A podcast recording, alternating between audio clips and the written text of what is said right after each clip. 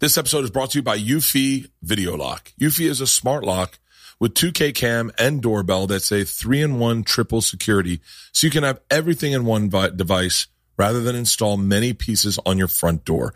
It's not just for security, but it's also for convenience. No more concerns about losing keys. You can assign passwords to your family members and see them coming back home via the integrated camera. It's easy to install and set up with just a Phillips screwdriver. It's got keyless entry, so no more fumbling for the keys when your hands are full. It also has a rechargeable battery that could last around four months and you'll get low battery notifications before it runs out. Passcode unlocking with a remote control with 2K clear sight to see who's at your front door and control from anywhere through the app. And with enhanced night vision, you can have optimized view even in the evening. No monthly fee, unlike other brands that will charge monthly fee. You have your recordings locally and never have to pay for storage. This is the future. This is everything I love about what's happening with doors. In my opinion, this is an absolute no brainer. I'm telling you right now, this is an absolute no brainer. We installed them in the house and it makes especially when you have a family. It makes life so easy, so c- secure, so safe, and once again, so easy. Search Eufy Video Lock. That's E E-U-F-Y Video Lock or visit eufyofficial.com slash video lock to see how you can gain complete control of your door. Tis the season to shine with H&M. Discover the holiday collection and find fashionable pieces for your wardrobe or for under the tree. Get inspired and dazzle with this year's glam from tuxedo styles, bow detailed pieces, impressive prints and more. From unforgettable looks to unforgettable gifts, with fashion finds to home decor, find it all at H&M. Treat your loved ones and yourself this season. Shop in-store or at hm.com.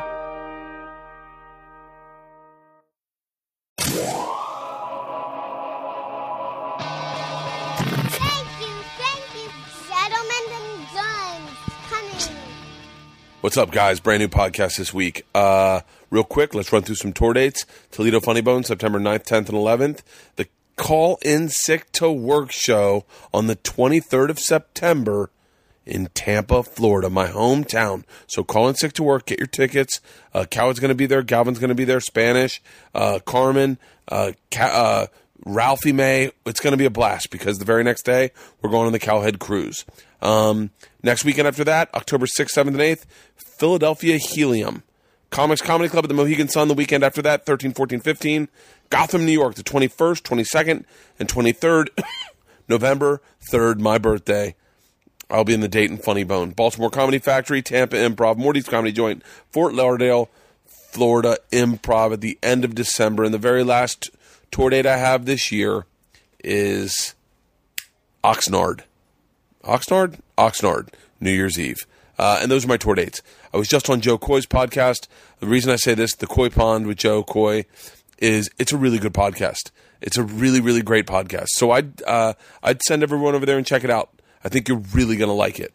Uh, thanks, everyone, for the love. I've been checking out my numbers, obviously, and, and the podcast is up over 50% downloads in the last 10 episodes. I'm really happy. So keep downloading. I'll keep busting it out. They'll be out every Wednesday morning. Uh, I post them Tuesday night, but they'll be out every Wednesday morning. And uh, I am loving this podcast. I'm loving this podcast mostly because of the conversation I have that I'm sharing with you today with a guy that I have looked up to in comedy my entire career.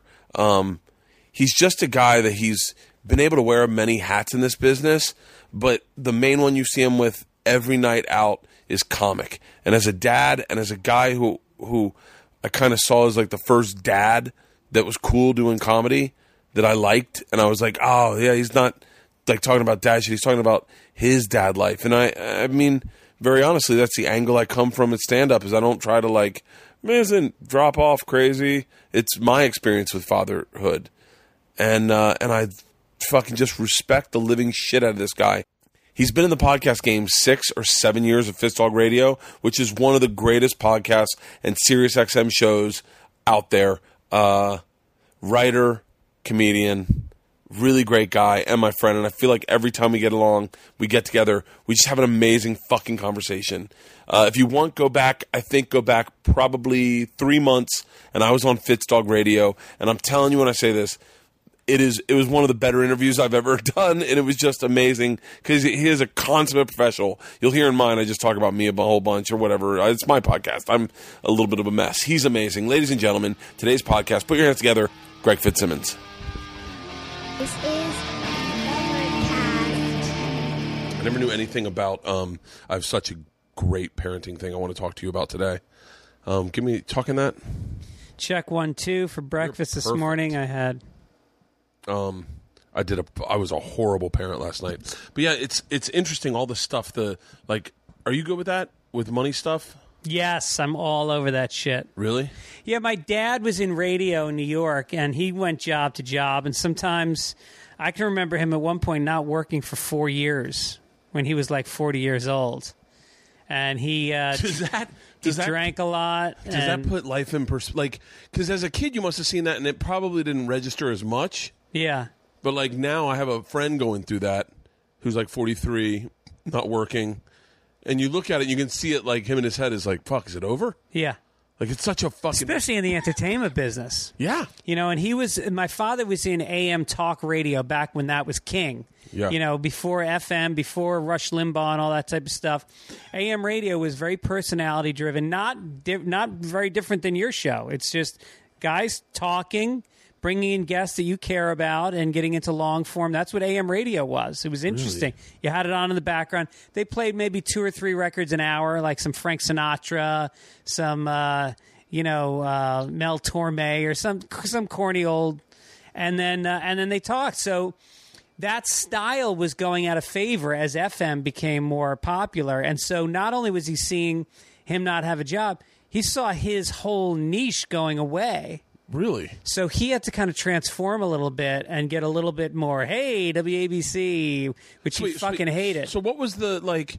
What was the differentiation between AM and FM? Like, what would what would m- make someone go? Oh, he's an AM talent versus he's an FM talent. Well, FM was all about rock music when it first started. So it was about, you know, guys like Scott Muni, um, Jonathan Schwartz, who would come on in, in New York. And it was kind of, it was more indie, you know, and they were playing, first of all, the frequency, FM is frequency modulation, which means that there's a, uh, there's a longer wavelength, which carries music in a much richer form. You get lower basses and, and AM is made for talk because it is so kind of tinny. It's, you know, you listen to sports on AM and Fucking never knew that. yeah, yeah. So now why don't they? Why don't they? And then and I'm I'll I'll I'll say as soon as I say this, you'll go, you'll go. Well, but would you want that? Which I'm sure is the question. But why don't they take podcasts and just plug them into AM? who would fine. want to? who wants a fucking boss? No, but, like, who wants just- to? Who wants to give away ninety percent of the ad revenue? Is that is well, that that's where the it thing goes? is there's no money in radio anymore unless you're like you know the guys this Preston and Steve in Philadelphia. Yeah. There's there's some monsters that have been around for a long time that make big money, yeah. but for the mo- or, or our old friend uh, um, Mike Calta. Yeah. you know he he can he can make real money because he's in a big market and he's got a lot of listeners. But for other guys, they're making five figures and they're working their asses off and they're decent sized names in their markets. I asked a guy in Richmond. I was doing radio. I w- It was I- iHeartRadio, and he d- it was one of those recorded ones, and he had to do a Sherry's Berries ad. It was, and I go, "Ooh, what do you get paid for your Sherry's Berries ads?" And he was like, "I don't." I went, Right.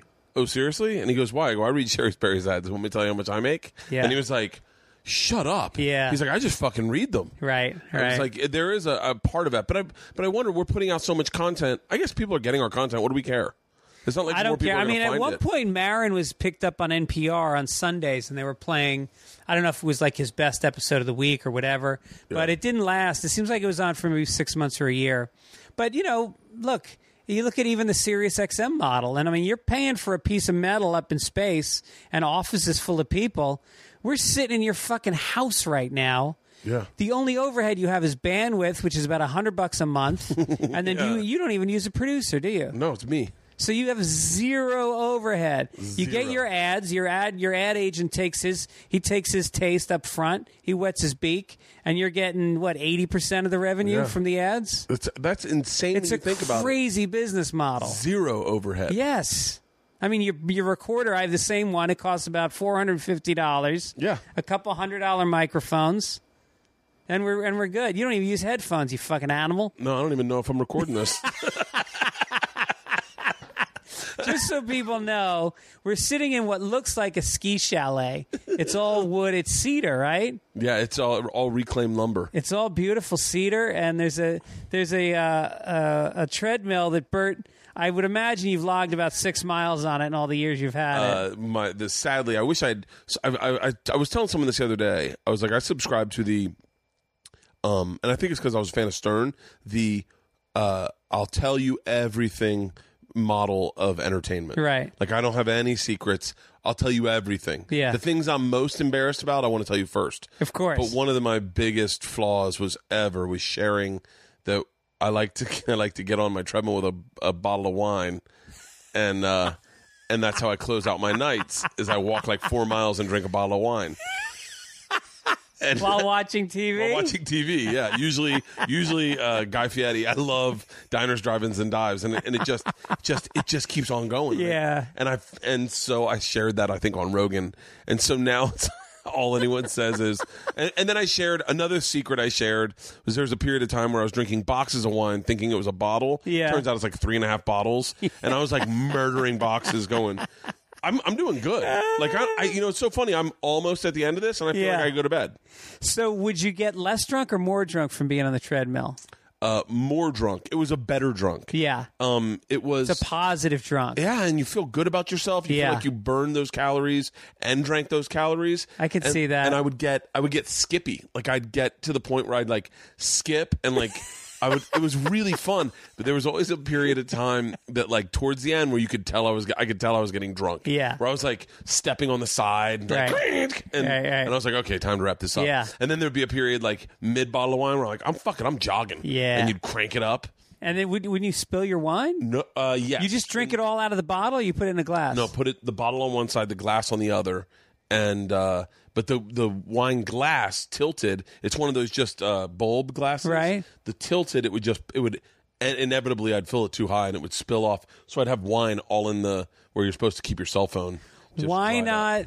not drink it out of the bottle, which is contained? Uh, Feel Oh. too much like a wino. well, I- you know what the thing with me with wine is uh, is um, it's like a vacation.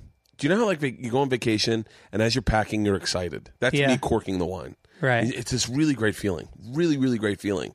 And then the first couple glasses where I'm just past the neck, I can see it in the bottle, just dark Yeah. and I feel like I got the whole week ahead of me. We just got to Hawaii. We just checked in. Let's get down to the pool, get our goggles on. Yeah. We're going snorkeling. Yeah. And then when I get to that last pour of wine, it's like the our last night at dinner, and I get almost sad. Nostalgic about your. And s- but I, but I like to measure it out with glasses Right. and kind of like and see because like towards that last one, I go fuck it, fill it all the way to the top.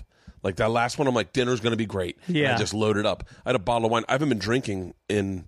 I've been drinking at all uh, for I don't know a couple few weeks. Yeah. Yeah, and then uh, Did you get the shakes? no, no, I got depressed. Yeah. Uh, you know, I thought about you because you talked about you've talked about depression. Yeah. I I got. I was getting depressed. I was like, I, I was just finding everything had like a, a matte finish on it, Yeah. and I was like, I was like, this is odd because normally if I stop drinking, I am immediately the most pleasurable person to be around. Really? Oh, through the fucking roof. Yeah. like annoyingly so.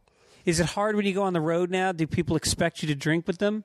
They send shots to the stage and all that. Um, Yeah, people send so- shots to the stage.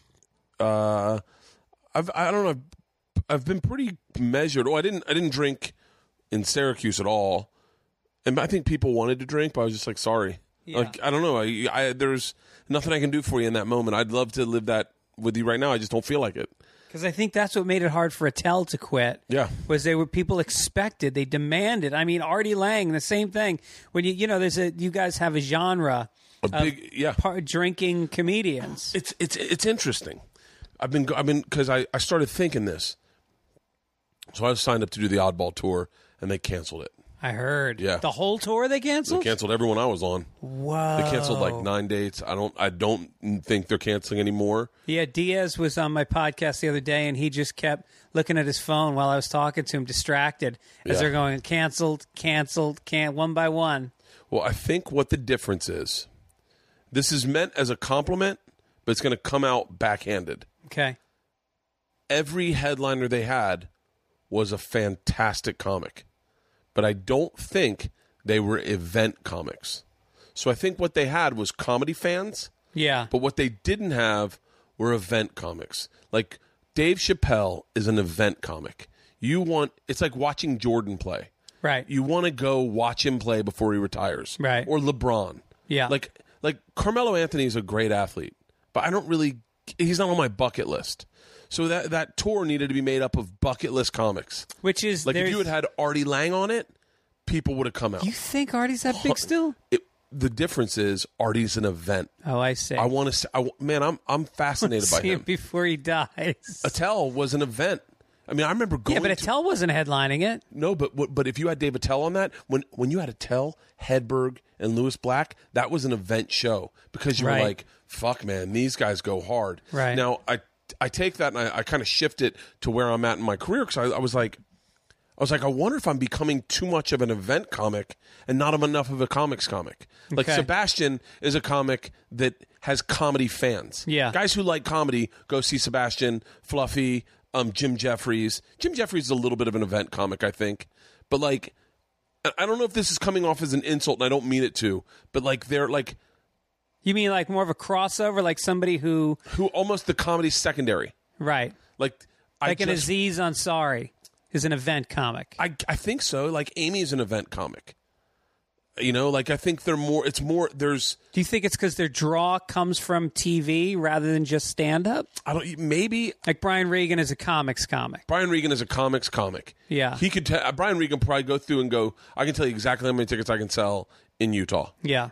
But like Chappelle, he gets. I mean, Chappelle's like an event comic. Like you- Unlimited. He can literally sell unlimited amount of tickets. because everyone, including my wife, wants to go see him. Yeah. My wife knows nothing about fucking comedy, Right. But she wants to see Dave Chappelle. Right. I mean, even when like if Brian when Brian Regan walks in a room, I'm like, oh fu-. for me, I'm like, oh fuck, it's Brian Regan. How great is this? Hmm. When Chappelle walks in a room, I'm like, oh my god, a great white shark just swam past me and it didn't fucking attack me. Yeah. Oh god, he just said hi. How fucking crazy is this? Yeah. You know, it's it's it's a difference, and I don't know what the difference in, in like an event comic versus. But I, but I do know that there are people that come see me s- do stand up that I don't think they give a fuck about me telling a joke at all. Yeah. They want to see me do a shot. They want Yeah. to see me take my shirt off. They want. It's really interesting. I've been kind of like whittling it down, trying to figure out. You know, like Tom Segura is a comics comic. Yeah. people are comedy fans. They found him. Bill Burr, comics comic. Although, I I, don't know. think he's uh could he has he done oddball? no. He wants to do his own thing. He doesn't want to want to be part of a tour. Yeah, I don't. Th- yeah, I don't think. I don't Because know. it looks really bad now. If you're the headliners on this were Fluffy was one, Sebastian, Jim Jeffries, Dane Cook were the ones I think that got canceled. so it looks bad because now you know there was a high profile thing. They they were advertising it, they went out with it, and then they cancel it.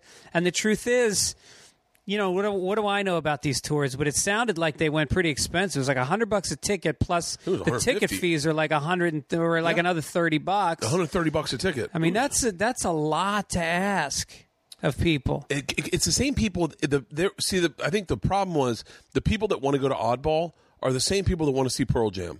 They're not technically Pearl Jam fans, but Yeah. they're like, I know it'll be a good show, Right, right. You know, the same people that go, oh, the Stones are here. Are they We're gonna see the- Grateful Dead? yeah, they want to. They want to go see the event. Yeah. they don't give a fuck about. You know, like Guns N' Roses comes in.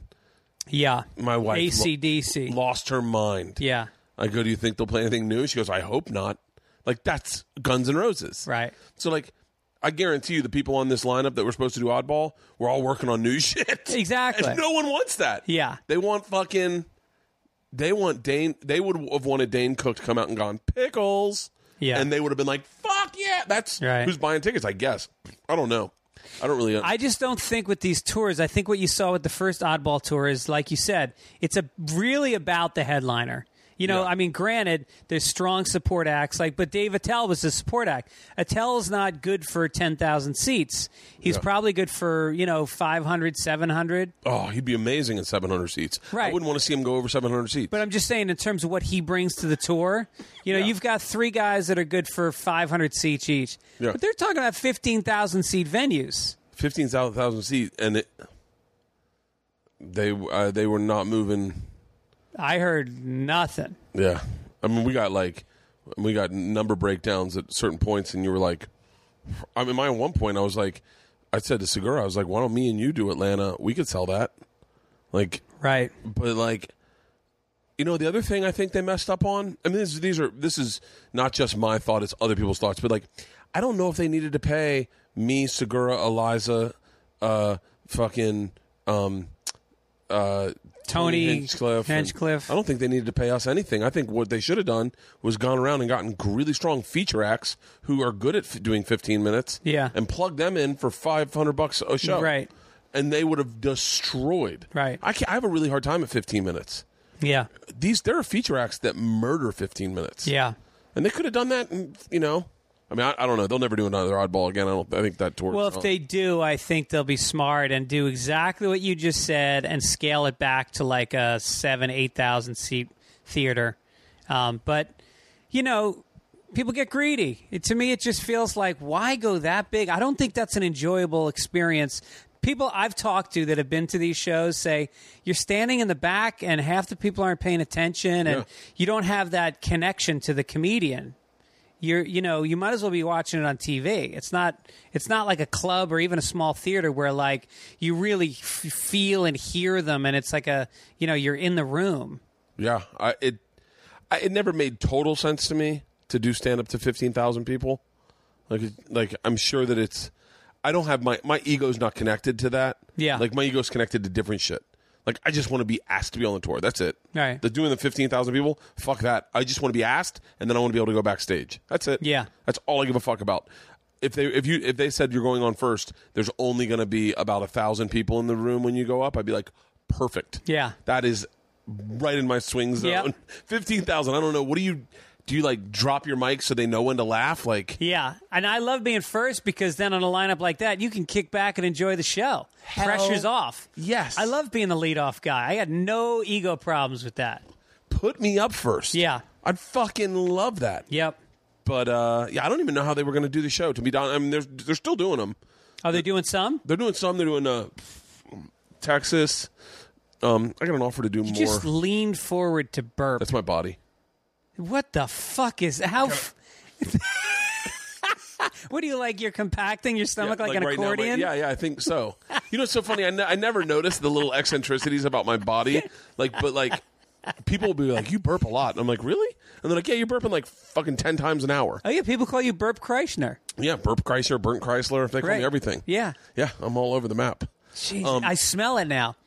Did you have meat for breakfast? I had a breakfast burrito. oh my god! I had an and I'm sitting ten feet from you. yeah. I uh, uh, I've lost a bunch of weight, but not. Uh, I, I I did a uh, Periscope the other day, which I rarely do, but I was getting a colonoscopy, so I wanted to like go through the whole Oh, colonoscopy. shit. And uh, as soon as it popped up, I swear to God, in five minutes, three people wrote "Bird is fat." I know. I wish that thing that thing has got.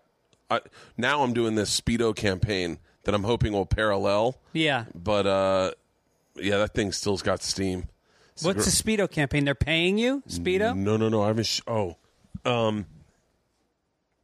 So they, I I'm obsessed with speedos. I've been wearing speedos, like I love speedos. Like Yeah. whenever we did Trip Flip on Travel Channel, if I had a chance to go swimming, I'd always wear a speedo. Yeah, because Oh. you're a bear. Yeah, and that, and you, I'm being dead serious. Have you ever swam in a speedo? Fuck You're like yeah. a fucking dolphin. Unbelievable. Like you fly through. You're amazed at how much drag you have on every day. When you put on a speedo, you fly through the water, and it's. Re- I think they're really comfortable, and so You uh, feel kind of sexy too, no matter how bad your body is. Dude, I'm being- You feel like I'm you're not wearing even- women's underwear. if you tell me if you like i've had days where the girls are out camping and it's me i'll throw on a speedo sit in the backyard get some sun and i'll feel so sexy i'm definitely jacking off that day Yeah. like i'm definitely turning myself on and so i did this thing so the ryan lochte thing happened and i happened to have buddy josh temple who does uh, yard crashers or house crashers texted me and said hey bert i don't know if you know but there's an opening at speedo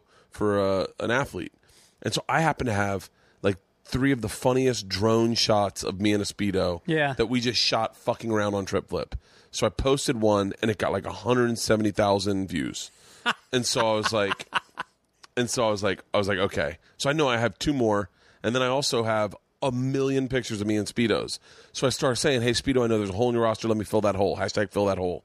Um, and then I start sending pictures, and it's getting like good. It's getting good. And then I was like, fuck it, I'm gonna make like a proposal. So I shot a proposal video yesterday, like an official offer of like speedo, give me two million, whatever you're paying, Rock- Ryan Lochte, and I will wear speedos only. That is all I'll wear 24 7 a day as long as I'm in contract.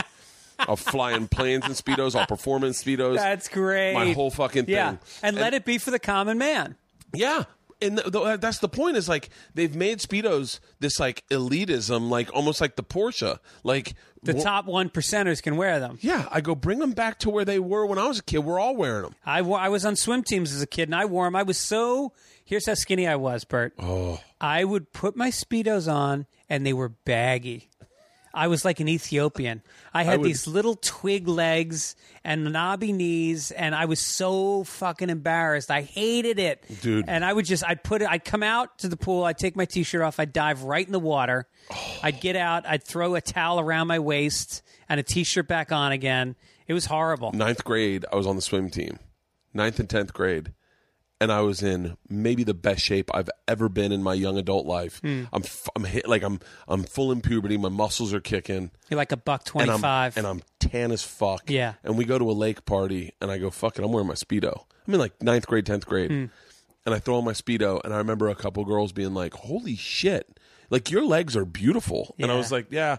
And I remember me and Alan Rieger were wearing Speedos, and everyone was laughing at us. And they were, and I was like, I was like, oh shit, this is real. And I wore Speedos in college. I wore, I wear them all the time. Yeah. I still, I have more Speedos. I have probably, I probably have about 15 different Speedos. Yeah. And so, um, so I shot this video yesterday, and then this video right now has 418,000 views. Ryan Lochte, give it to me. Two million a year? I'm cool. Let's go under contract. What are you saying? What do I get under contract? I'm not a great swimmer. You get small tits. Yeah, and it's not bad, right? Put me under contract. And I will I'd fill you up. for as long as I'm under contract. 24-7. Little pouch, not bad. Not bad, right? No. And you still have good legs. A little bit of drag on my chest, but they call that a bear. You are a I mean, if I'm a gay guy into bears, you are you are Mr. January. Yeah. You're the first guy of the year. I got pitched to a bear. A bear magazine called me up. One time. Really? Yeah, they were like, "Hey, we're big fan." Hit me up on Facebook. They're like, "We're big fans of your show." Yeah. Um, me and my partner run a small publication out of San Francisco. It's for the bear community, and we'd love to do like a, a spread on you if you're interested. And I was like, "Yes, definitely." In my head, it's like you know when like Ryan Reynolds does Out magazine, Yeah. and he gets this big crossover fan base. Like, we already had a crush on him. We didn't know he was so fucking welcoming. Those are tickets sold, dude. Yes. And so that's what I'm thinking. What I'll do is I'll I'll I'll do the thing. It'll come out. Travel Channel will be like, "What?" But no one can say anything because it's a gay magazine. Yeah. And uh, and then and then it kind of fizzled out because uh, they didn't have any money. So they're like, "Can you fly yourself up and put yourself up?" I'm Yeah. like, uh, "Guys, maybe if it wor- maybe if it works out." So then one night I'm talking to Travel Channel and I'm like, uh, "We're dr- having drinks, me and a couple people at the network," and I said yeah, I was supposed to do this Bear magazine. I was going to do it and then release it and see like so that you guys like it would be fun. You guys would like, what the fuck is this? And they and they shut down. They're like, um, you have a morality clause in your contract. Gay magazine is a morality? Uh, Gay pornography. Like they were like, you're not allowed to do any pornography. But you wouldn't be naked. I don't. kn- I'm now that I'm in retrospect. I'm like, we definitely be doing a photo shoot. Like, what would it be? I'm sure I wouldn't. You hadn't thought about I that. hadn't thought any any of it through. They're like, you're not allowed to do any pornography, let alone gay pornography. And I was But like, you would have. a hundred You would have percent, pulled out your cock. How's Oh. your cock? Let's talk Not about good, it. not good. Really? really bad. No. Like uh, Bill Burr saw it the other night and was like, he was like, I wouldn't do that if I were you. Can we back up for a second? Why is Bill Burr looking at your cock? We did the goddamn comedy jam. What's that? You don't Oh, that music Yeah. thing? Yeah. goddamn comedy jam. You stand up for like ten minutes, fifteen minutes, and you sing a song with Yeah. the band. And I did Red Hot Chili Peppers, and I did the sock cock. Oh, you did. So I made the whole band put on sock cocks. I And put they on the did sock it. cock, but it was I was nervous, and it was so cold, and I'm not well endowed that my nuts were going into my body. and it was just my dick, like the smallest it's ever been. So I had to fucking problem solve. I got like I got like two ta- toupee tape and tried to connect it to that. Wouldn't Yeah. work. Yeah. So I ended up having to take a rubber band and do like a cock ring around my dick and balls with a rubber band to keep the sock in place. And even still, it looked tiny. That is so And humiliating. Bill was just looking at me like, like he just kept, he kept taking pictures, going, "I'm sending, I'm only taking them to send to you, and then I'm deleting them off my phone." And it was like it was, but it looked fine. You couldn't really tell Yeah. everyone looks small in those. Even like when you look at the red Hot Chi- Hot chili peppers, Yeah. they're like small, Right. But uh, they, they, but it, it was whatever. Fucking What song did you sing? um uh uh what i got you gotta get it put it in you Yeah. Uh, that song It was- i lose my voice after the first two lines Yeah. And I'm No, that was my saving grace. Is we would skinny dip sometimes at night. yeah and we'd break into the town pool and we'd skinny dip. And I had no qualms about that. I have a big dick. Really? Oh, And, and especially being a skinny, small guy, fuck it's you. especially impressive. As a matter of fact, I slept with a few female comics on the way up, and uh, they started talking in the comedy community. And so I was on uh, I was on Tough Crowd with Colin Quinn, and uh, they started talking. I mean, I'm in the green room with the other comics, and Colin's like, "What's all this I hear about your cock? Really, you got a pretty big cock, Fitzsimmons. Let's see it." So I just unzip my fly, I pop it out, and they were all like, "Whoa!" So then Colin goes on Stern and talks about it, and now and it, the the message was out, and I so I'm bringing it up because I want to keep I want to keep keep the rumor Keep the alive rumor alive. Oh, i have a small dick yeah. ari's got a nice dick uh Ari does yeah jim norton's got a big dick no shit. Jim Norton's got a double take dick. Like we were p- peeing next to each other at uh, some theater. We are at uh, we were doing Last Comic Standing two, Yeah, and we were going into the bathroom talking, and he pulls up and he. As we're talking, he's still like talking to me, but he's kind of opened up, you know, like Yeah. uh, like he's trying to hit, like he's trying to pull the ball, like Right. he's opened up, and uh, and I just kind of looked at his dick and I went, and I it's so big that all I said was, "Holy shit, you have a big dick," and he was like, "Yeah, yeah, yeah, I got a mule or whatever he said," and I was like, caught off guard, I was like, "Oh," yeah. but yeah, Norton's got a big dick. Who else? Well, Bobby Lee's is very small, right? Because There's a- doesn't he pull his cock out at shows sometimes? I think he does. I've never seen it. Yeah, I've only I mean, seen not it in to, women's panties. Not to perpetuate the stereotype about Asian guys' Uh. dicks, but you know what? Why is it that we can't say that? I can say categorically, black people have extremely curly hair. I can say yes, you can. you can say that, Yeah. right? Yeah. You can say that a lot of Italian men have big noses. Yeah, you could say that. Why can't we say Asian guys have small dicks? I've seen porn. I'll take it one further. I tried to describe what Jay Z looked like on Cowhead Show, on Yeah. Mike Cow's show, and he stopped and he dumped out of it. He's like, You can't describe his face on radio. What? That is ha- that is a hate crime. If What? you describe Jay Z's face. Isn't that crazy? I don't understand that. Jay Z has very stereotypical African Ama- African American Flat nose, male. big lips. This is already, already this is hate speech. Drop it out. Like yeah, like he, like that. He, I was. Dis- But he's actually kind of- kind of a light skinned African American. but but his face is I th- from what I understand from the conversation we had, his face is so stereotypically African American that when you Isn't that describe amazing? it, you sound like you're being racist. Isn't that amazing? Fucking mind blowing. Right. and and my my daughters have, probably don't have a racist bone in their body, and they will just say things they see, Yeah. and be like, yeah, uh, like yeah, playing softball against Mexicans makes me uncomfortable, Yeah. and you're like, why? And they're like, they're just very aggressive.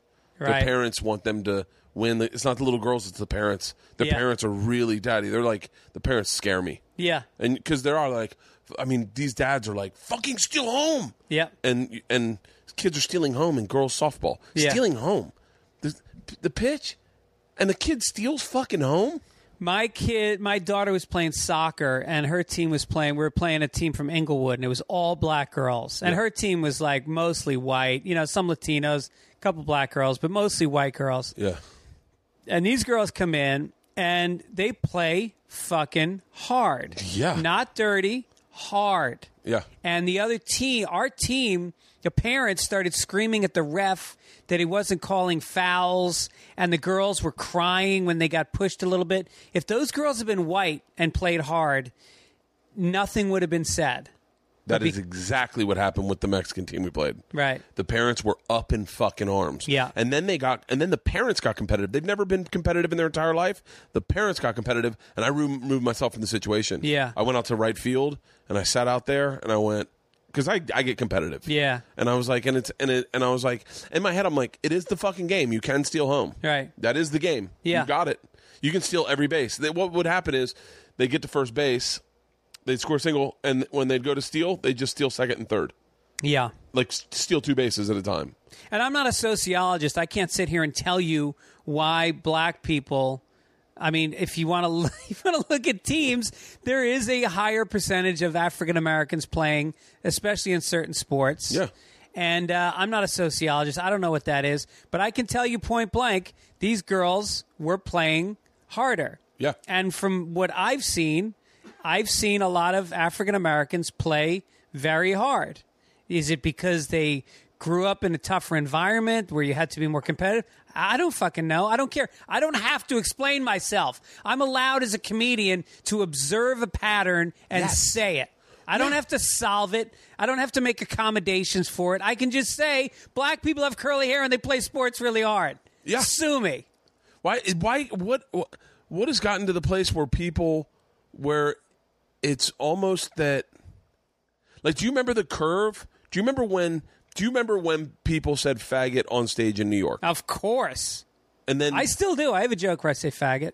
really, Yeah, I say I, What is it? I was talking about how I had erectile dysfunction one time, and my wife was like, uh, you know, upset, and I looked at her and I go, I go, I go, it's not your fault, and she goes, who said it was, faggot? You got the limp dick. That pussy's tight. It two C sections. what uh, what did you think about the Kurt and Amy thing? What was the Kurt and Amy thing? Are you serious? Oh, you missed a Kurt great who? day. Kurt Metzger. What happened? Are you serious? Yeah, Oh, I mean, I'll do no justice. didn't he to write on this. her show? Yeah, yeah, yeah. Four years. Okay, Um, he's written on every season. I'd I'd argue that he's probably the sh- reason the show's so good wow, because he's funny as shit, but he's also fucking. twisted. Oh, he goes in the paint Yeah, hard with Yeah. feminists. Like him and Sam Morril did this thing where this feminist, I guess, didn't like one of Sam Morril's jokes. So, cr- um, by the way, I'm paraphrasing. I'm probably 100 percent wrong. These are just what I hear or what I think or what I've kind of read online right. him and him and Sam Morril um, decided to pretend they made her up. So they almost vaporized her in es- essence, Made who up? the feminist. They were like, "Hey guys, it's us. We're trolling you. This isn't a real person." After the feminist was saying something. And the feminist is like, "I'm a real person." and then they'd be like, "Haha, got you again. We wrote I'm a real That's person." good. And apparently, I think she tried to commit suicide or like that that's probably an overstretch, No. but she came unraveled. really? I guess I'm not certain on what happened, but it was like it was to the point where Kurt won't talk about it. Like he was like, "Yeah, w- I think we went too far," or either that, or he's like, "I don't want to talk about it because it'll get this girl riled right, up." right. So how did Yeah. Amy get involved? So then, so that's the first time that happened, and everyone's like, "Amy, you need to fire him from his sh- her show." And she's like, "I'm not going to fire Kurt Metzger from my show. He's a great writer and he's my Yeah. friend." And then Kurt gets into it another person, this Lindsay Lindy Lindy West about fat shaming, I think, and you know, Kurt just fucking goes to the mat. You can't you can't scare a suicide bomber. He just fucking he's got the pin in his jacket, just Yeah. waiting. I don't give a fuck Yeah, yeah. and uh, Lindy West goes after him, and Kurt, and then they go after Amy. You got to fire Kurt Metzger. She's like, I'm not firing Kurt Metzger. So then there's an article that comes out. A, co- a comic apparently sexually assaulted two girls at UCB In New York or in LA? New York. In New York, Yeah, I think I heard about that. the girls Well, I know that UCB, there were women that had claimed over the years. Oh, no, I'm thinking of Second City. That Second City had a lot of sexual harassment that went on. there's sexual harassment is, is in every comedy club ever. It's happened during this podcast. yeah. You're big dick. I told, and I told you he had nice tits. I mean, Yeah. it's crazy. But so these two two women claim. I, I can only say claim because I think that's all that ever came of this. Yeah. Claim that a man sexually assaulted them. UCB does a- an internal investigation, finds the guy guilty, and bans him from their club. Yeah. Then one of these two girls, either one of these two girls or UCB or a third party, release UCB's findings online, and clubs start banning this guy. Yeah. Kurt Metzger comes out and says, "You can't do that. That's called a witch hunt." No one. I'm paraphrasing because Kurt went pretty fucking hard, Yeah. but was like, "If um, if this happened, ladies, you need to go to the police and you need to get this guy exactly. arrested." Yeah. I'm And- with, I'm with him on that. And that is called rape shaming. Survivor. Were shaming. they raped or were they harassed? I- apparently, he from what they from what I've heard, he drugged them and fucked them. Like he then wa- why wouldn't they go to the police? because the, because th there's a ton of this is where the, this is where it gets shady because there's a ton of I've never been raped. I'm sure I probably wouldn't go to the police if I got raped, but uh, but apparently there's a lot of they said the, that New York City isn't really kind to rape victims, and it's and it's not the cops aren't, and that it they don't want to be labeled. There's a lot of reasons you wouldn't go to the police if you got raped, and so what they're doing is they're dealing with it their own way, and that is So the taking it- UCB court has decided something, yes. and that's supposed to be a mandate for all other clubs. and and uh, all the other clubs, a lot of other clubs started banning this guy. And Kurt came defense of this guy. He goes, "I don't know this guy." Yeah, He goes, "All I know is that, that I could be next." right. And if if a woman says I rape her, goes to the club, the club is run by a woman or, or a sensitive man uh, who's who's who says A sensitive man. There's an innuendo.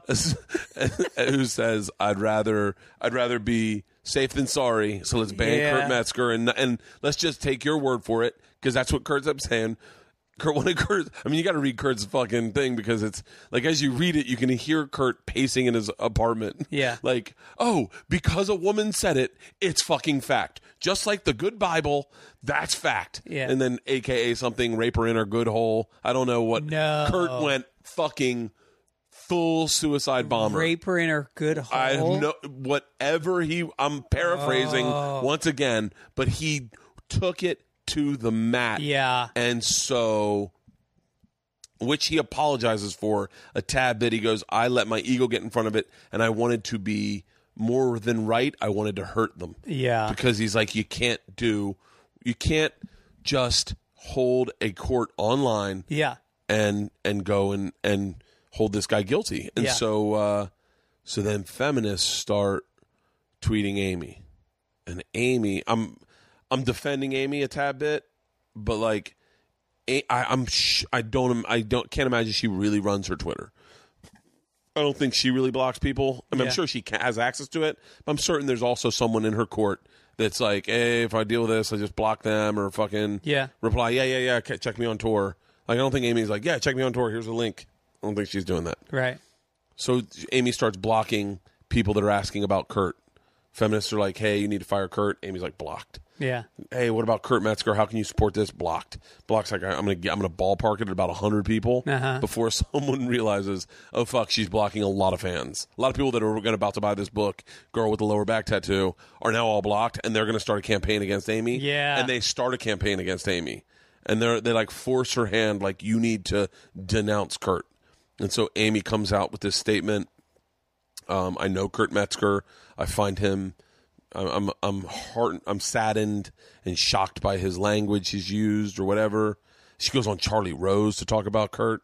Oh, I watched it on Charlie Rose. I couldn't watch it. Yeah. I, I mean, I, I like. I think Amy's show is brilliant, and I like her stand up. But she was so sanctimonious on Charlie. She, she said he was like, "How do you write new material?" She's like, "Well, you know, I'll do a whole weekend of shows, and then hopefully I get like ten seconds out of it."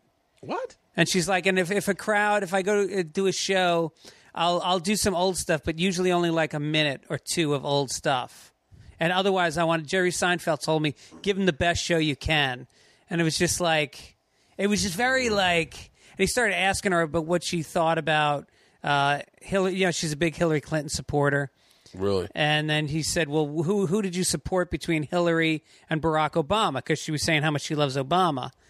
and then you could see her just like the wheels spinning. Everything was about how she was presenting herself, i- as opposed to what she really thought. I don't know. Tra- The Charlie Rose thing bummed me out. Yeah, I, ge- I mean, I don't know. I don't know. So what did she say on Charlie Rose? Uh, basically, I love Kurt like a brother. I think she was like, I love him like a brother. The reason I have him in the writers' room is to to have that other side of the fence represented, which is not. I mean, very accurate. You don't want a bunch of fucking liberal ladies in a room, Right. Making eating having tea cakes and writing a comedy show because Yeah. it's going to be like you know. But I think ultimately that's what all the liberal ladies have loved about Amy is that they assume it's Amy, Jesse Klein, Morgan Murphy, that it's all the women of comedy making this show for them. Yeah. What they don't realize is that Kurt's probably submitting a bunch of sketches that are greenlit and hilarious. Yeah. And they don't and they're like, How can this man who represents so much hate be funny to us? They Yeah. don't get it. It's Yeah. it's against everything.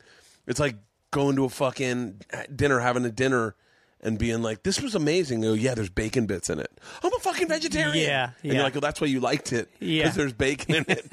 the reason, the thing you like so much about those Brussels sprouts Yeah. is the bacon, Right, And right. so I think that's Or what, like I've been to orgies and had a great time, and I walk out and I was like, man, I have just secreted every I've eaten, and and then I realized like it was the dicks. yeah, it was all the It days. was all the dicks. oh fuck.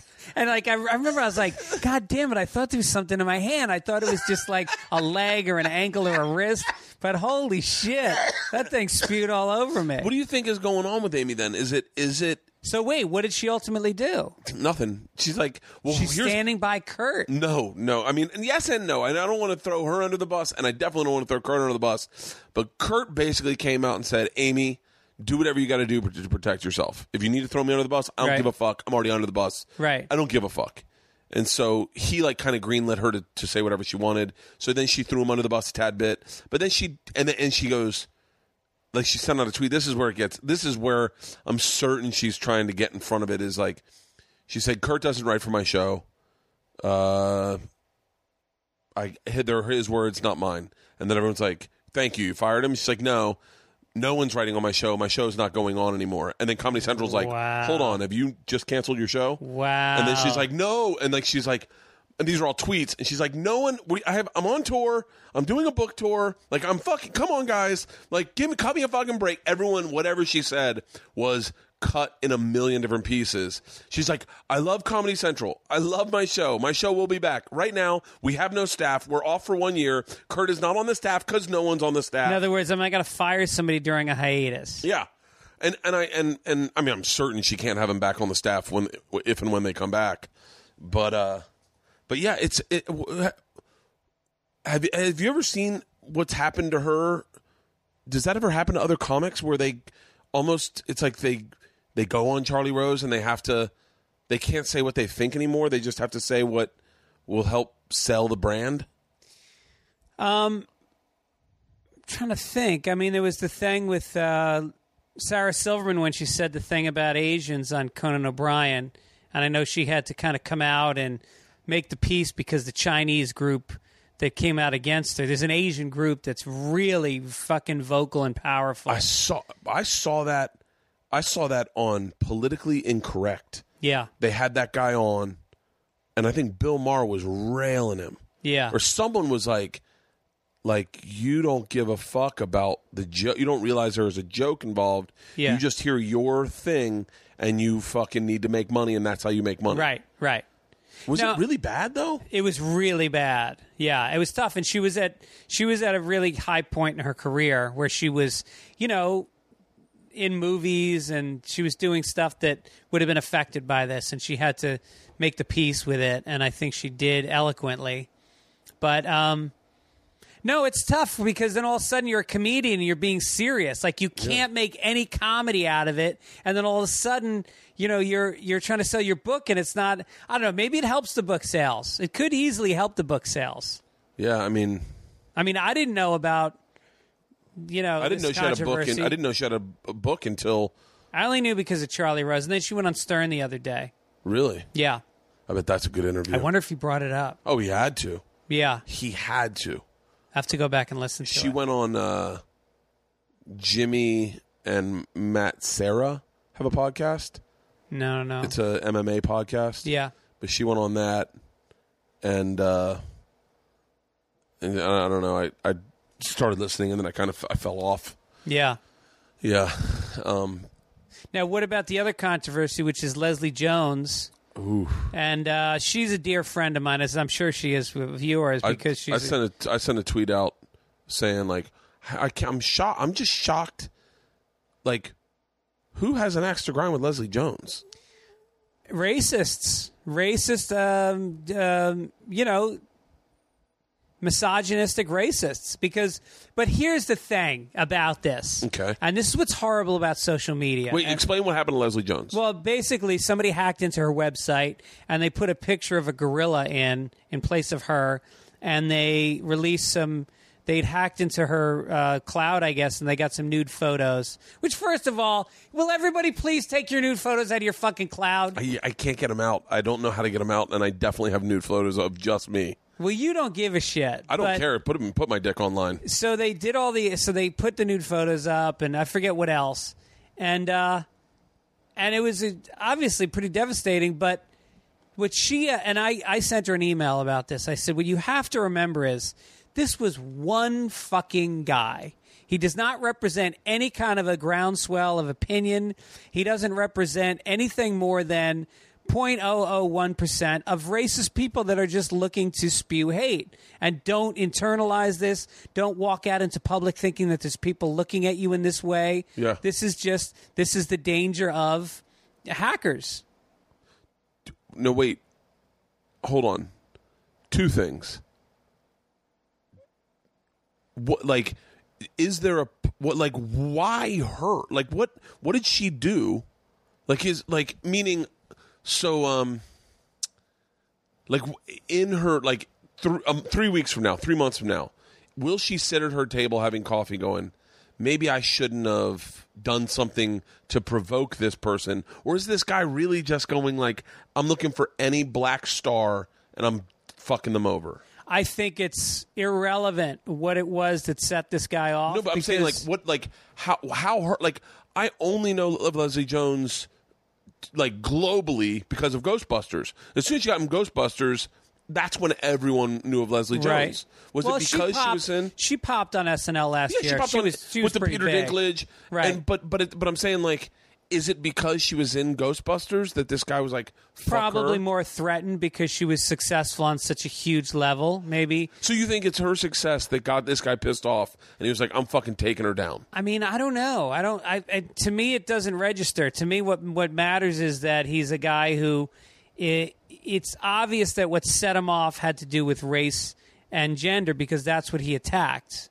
You know, by Yeah. putting naked pictures of her, he's attacking her sexuality, and by putting up a gorilla, he's obviously attacking her racially. Yeah, yeah. So I don't think it mattered what set him off. It was just what she represents. I'm, I'm just saying from my perspective, if someone broke into my cloud and changed my website, I would be like, "What was the fucking thing I said?" That's the danger, though. That's what. That's why I sent that email to say you didn't do anything. yeah, And this is not. This is not a reflection of any public reaction to anything you've done. because immediately I would go, "What have I done?" Right.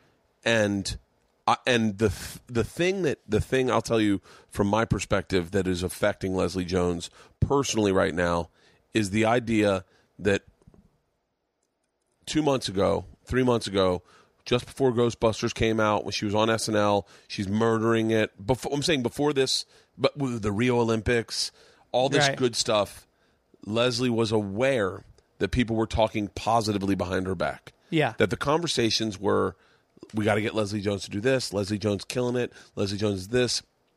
She's aware of that conversation happening and it makes you feel good. It makes you feel your ego. I'll connect it to me in that like when I when I was doing trip flip at its height and I was traveling around the world, people would I'd, I'd know people would be like, "He has the most amazing life." And I Yeah. I love that.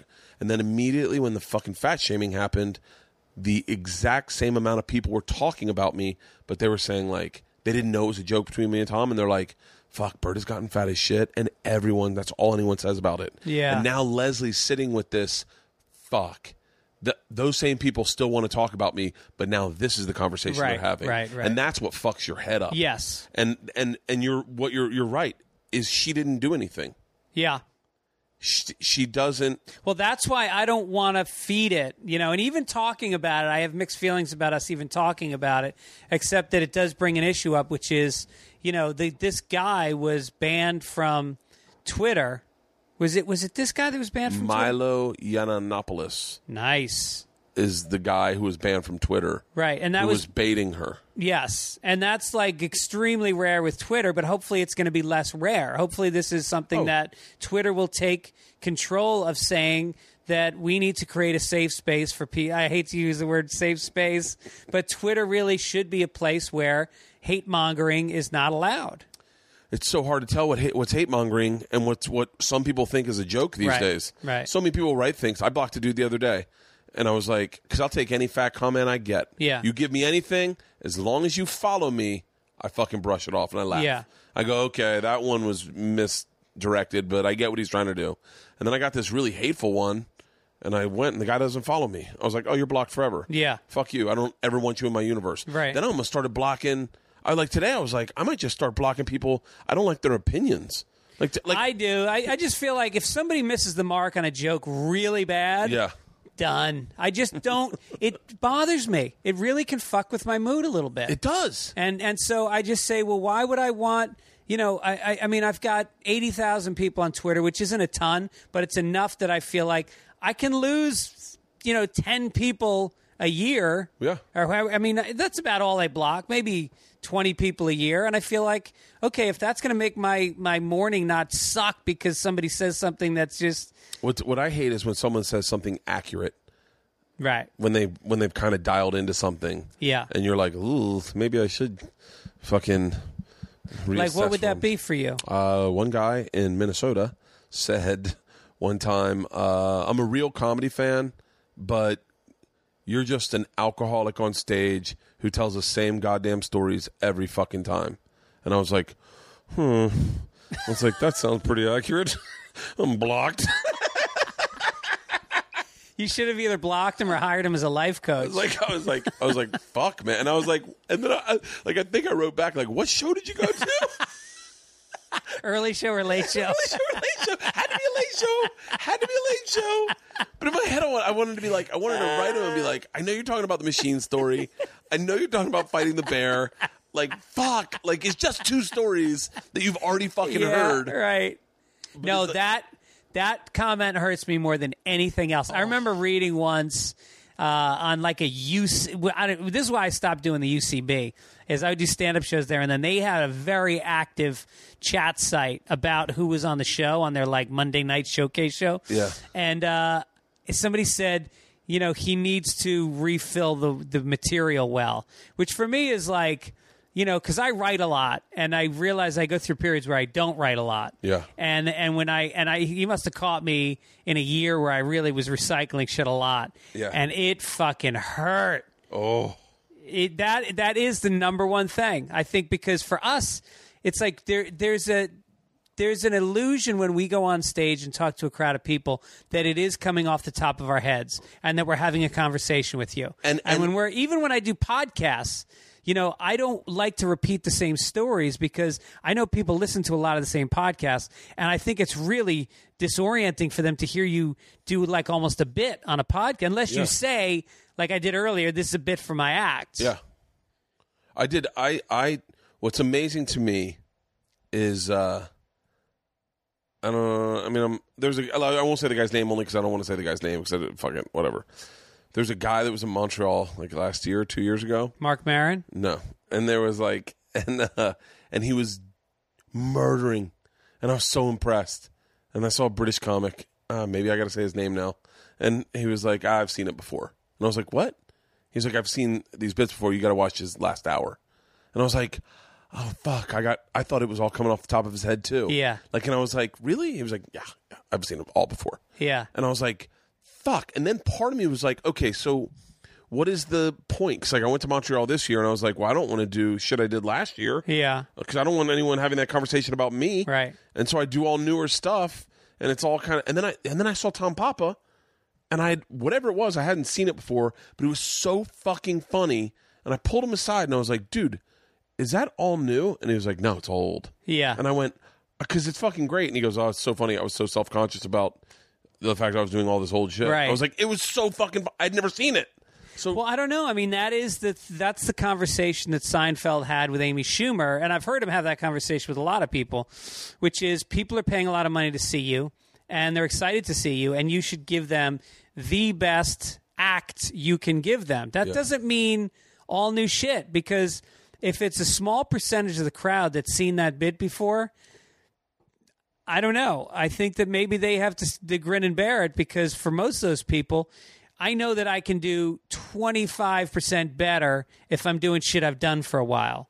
if you, so- if you mean, you mean like sprinkling it throughout. Right. I'm talking about closing with a bit that I know fucking kills because I've been doing it for a year. And if a new thing isn't working, go right to an old thing. right. Get them back up. Yeah. Absolutely. You got a lot of 100%. tools in your belt. And it's like, you know, th- you think that fucking, uh, you know, Pearl Jam is going to do all new stuff or all old stuff. No, they mix it. Any good live band mixes it up. Yeah. And I don't think it should be that different for comedy, especially for somebody like you, where you're a performer. Yeah. You know, you're not like for some guys they're listing material and it kills.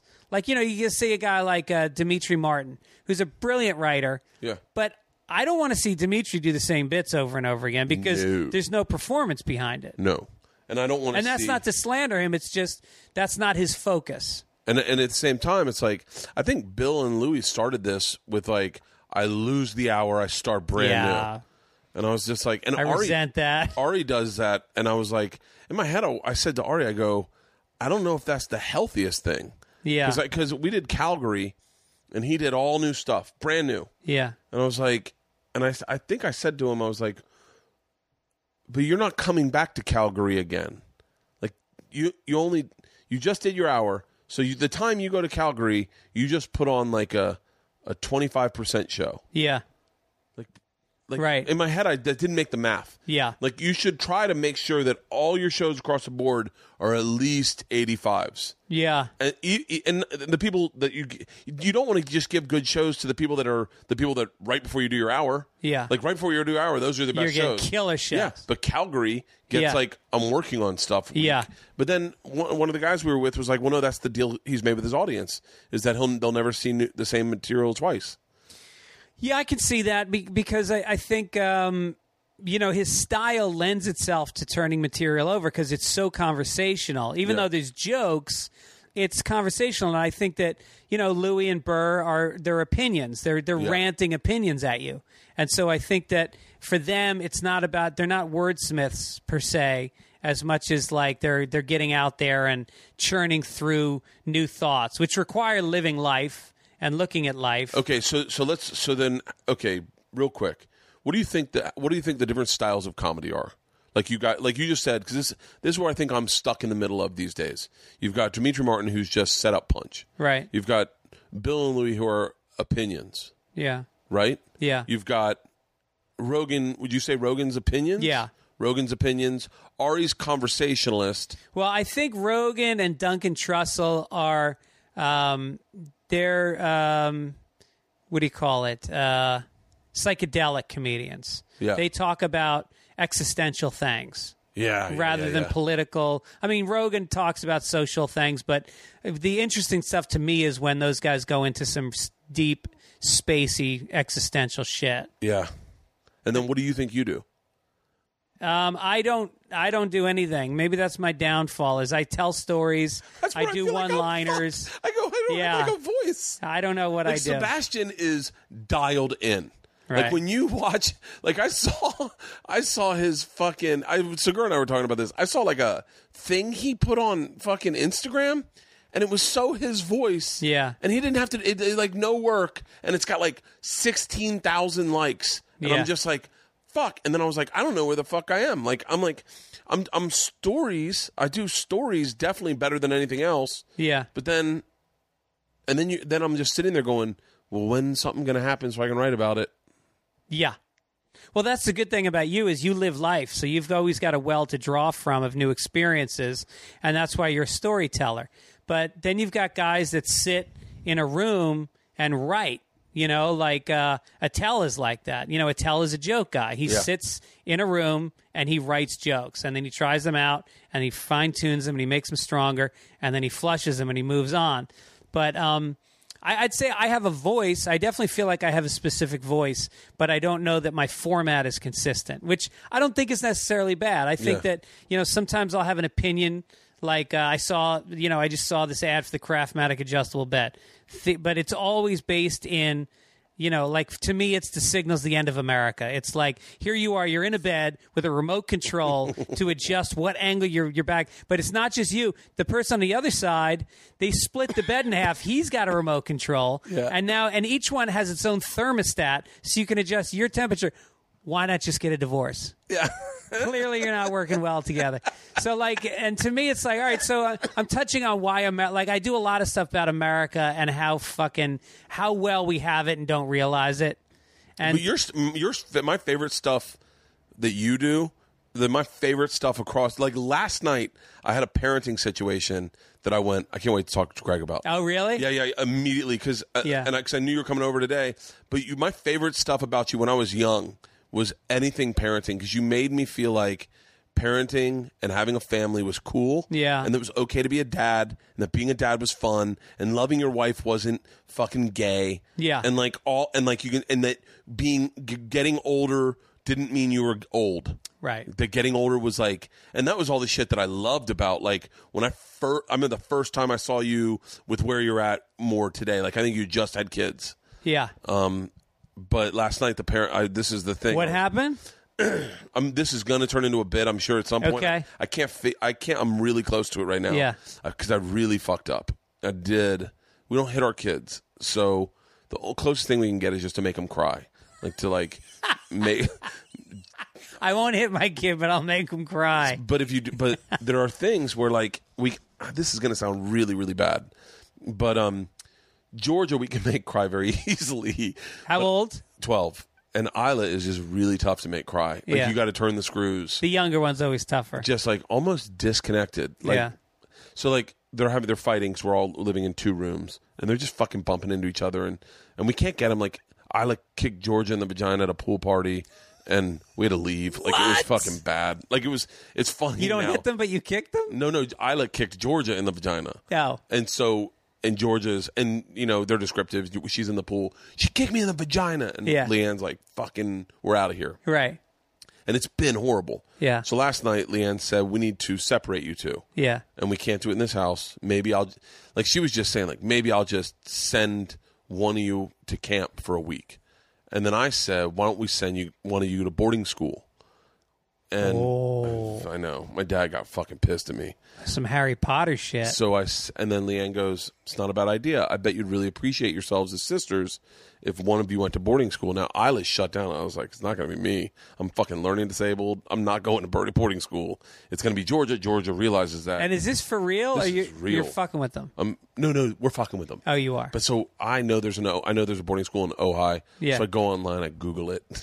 like th they're in the room, and Leanne's like, and I Google it. It's called Villanova, and I fucking go in, and I'm like, I'm like, you know what? Let's send both you guys to boarding school. Let's let's send. This will be a good because Mom and I- Holy shit. Mom and I aren't. We're not doing a good job as parents because you hate each other. So w- and that will teach you guys- guys how to team up. Like and I'm not. I'm like I'm just spewing. Like I'm Yeah. not. Like I'm because I can't, we can't get Isla to cry yet. Yeah. So I'm like, when you guys get on the bus to go out to boarding school, like, I bet you guys will s- learn to love each other. Yeah. Because you won't know anybody. Right. And when you guys see each other in the hallway, I bet you won't bump into each other. You'll hug each other. Yeah. And I bet that when that George is fucking melting down, and then and the big problem is they they share bunk beds, but Georgia's bunk bed they both have bunk beds. Georgia's can't see the TV from where she is, so sometimes she wants to sit on Isla's and Isla won't let her. It's a big fucking fight in our house. yeah. And so I said, I bet when you see Georgia, Isla, walking through the halls and you're in your dorm room with five other girls, I bet you'll say, Hey, why don't you sit on my bed for a minute? Yeah. And hang out. I want to hang out with my sister. And Isla starts welling up. And uh, and I go, and she goes, I'd let her watch TV with me in my dorm. And I go, No TVs, Isla. No TVs, no iPads, no nothing. And, I- and then Isla turns. No, I got we got them both crying and and Holy shit! fucking so bad. And then, and then, it, and then I, and then we can't get him to stop. And then I starts getting real to me. I'm like, I don't want to fucking leave. 'em. I don't like. I start getting hurt. I'm like, I don't want them to leave. And then now Leanne's in on it with me. She's like, when you guys come home for Christmas, and George is like, Christmas? Like we're not coming home till Christmas. and and then I even Greg, it got bad because it got so bad. I started pitching the school that's fucking imaginary. I'm like, guys, don't worry, they have horses there. It's like, and they're like, I don't want to go. I don't want to go. And so we're like, listen, we'll revisit this in a week. If you guys can start loving each other this week, at the end of the week, we'll we'll make the decision. Man, they woke up this morning, both sobbing, crying still. They're like, don't, we'll be better kids. Don't send us to boarding school. And I was like, I might have fucked up. I called my dad, and my dad was like, buddy, he's like, that was a big fucking mistake. Huge mistake. He's like, you do not. You're not supposed to lie to your children. By the way, I've been lying to them their whole fucking lives. Right.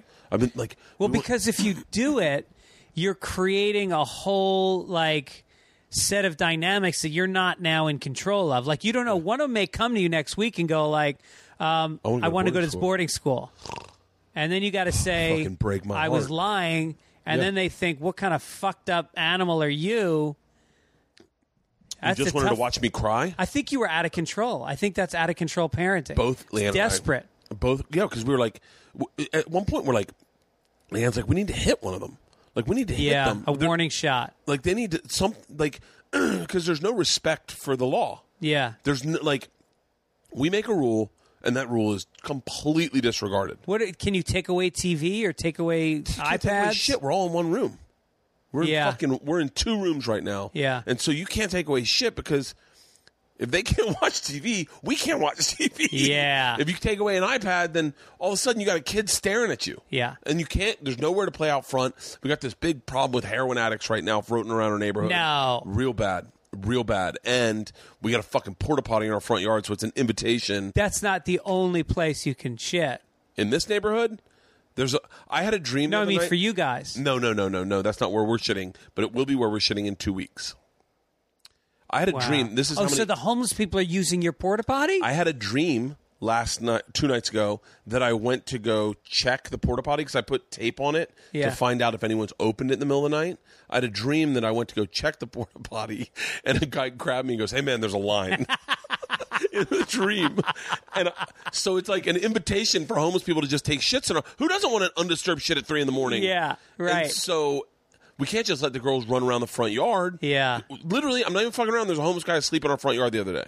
Because it looks like you saw our house. It looks like Armageddon. Yeah. So they think no one's they're in under construction. No I one's living pulled here. up and I didn't know you were in construction. I was like, wow, I thought Bert was on fire lately. I Yeah. thought he was making money.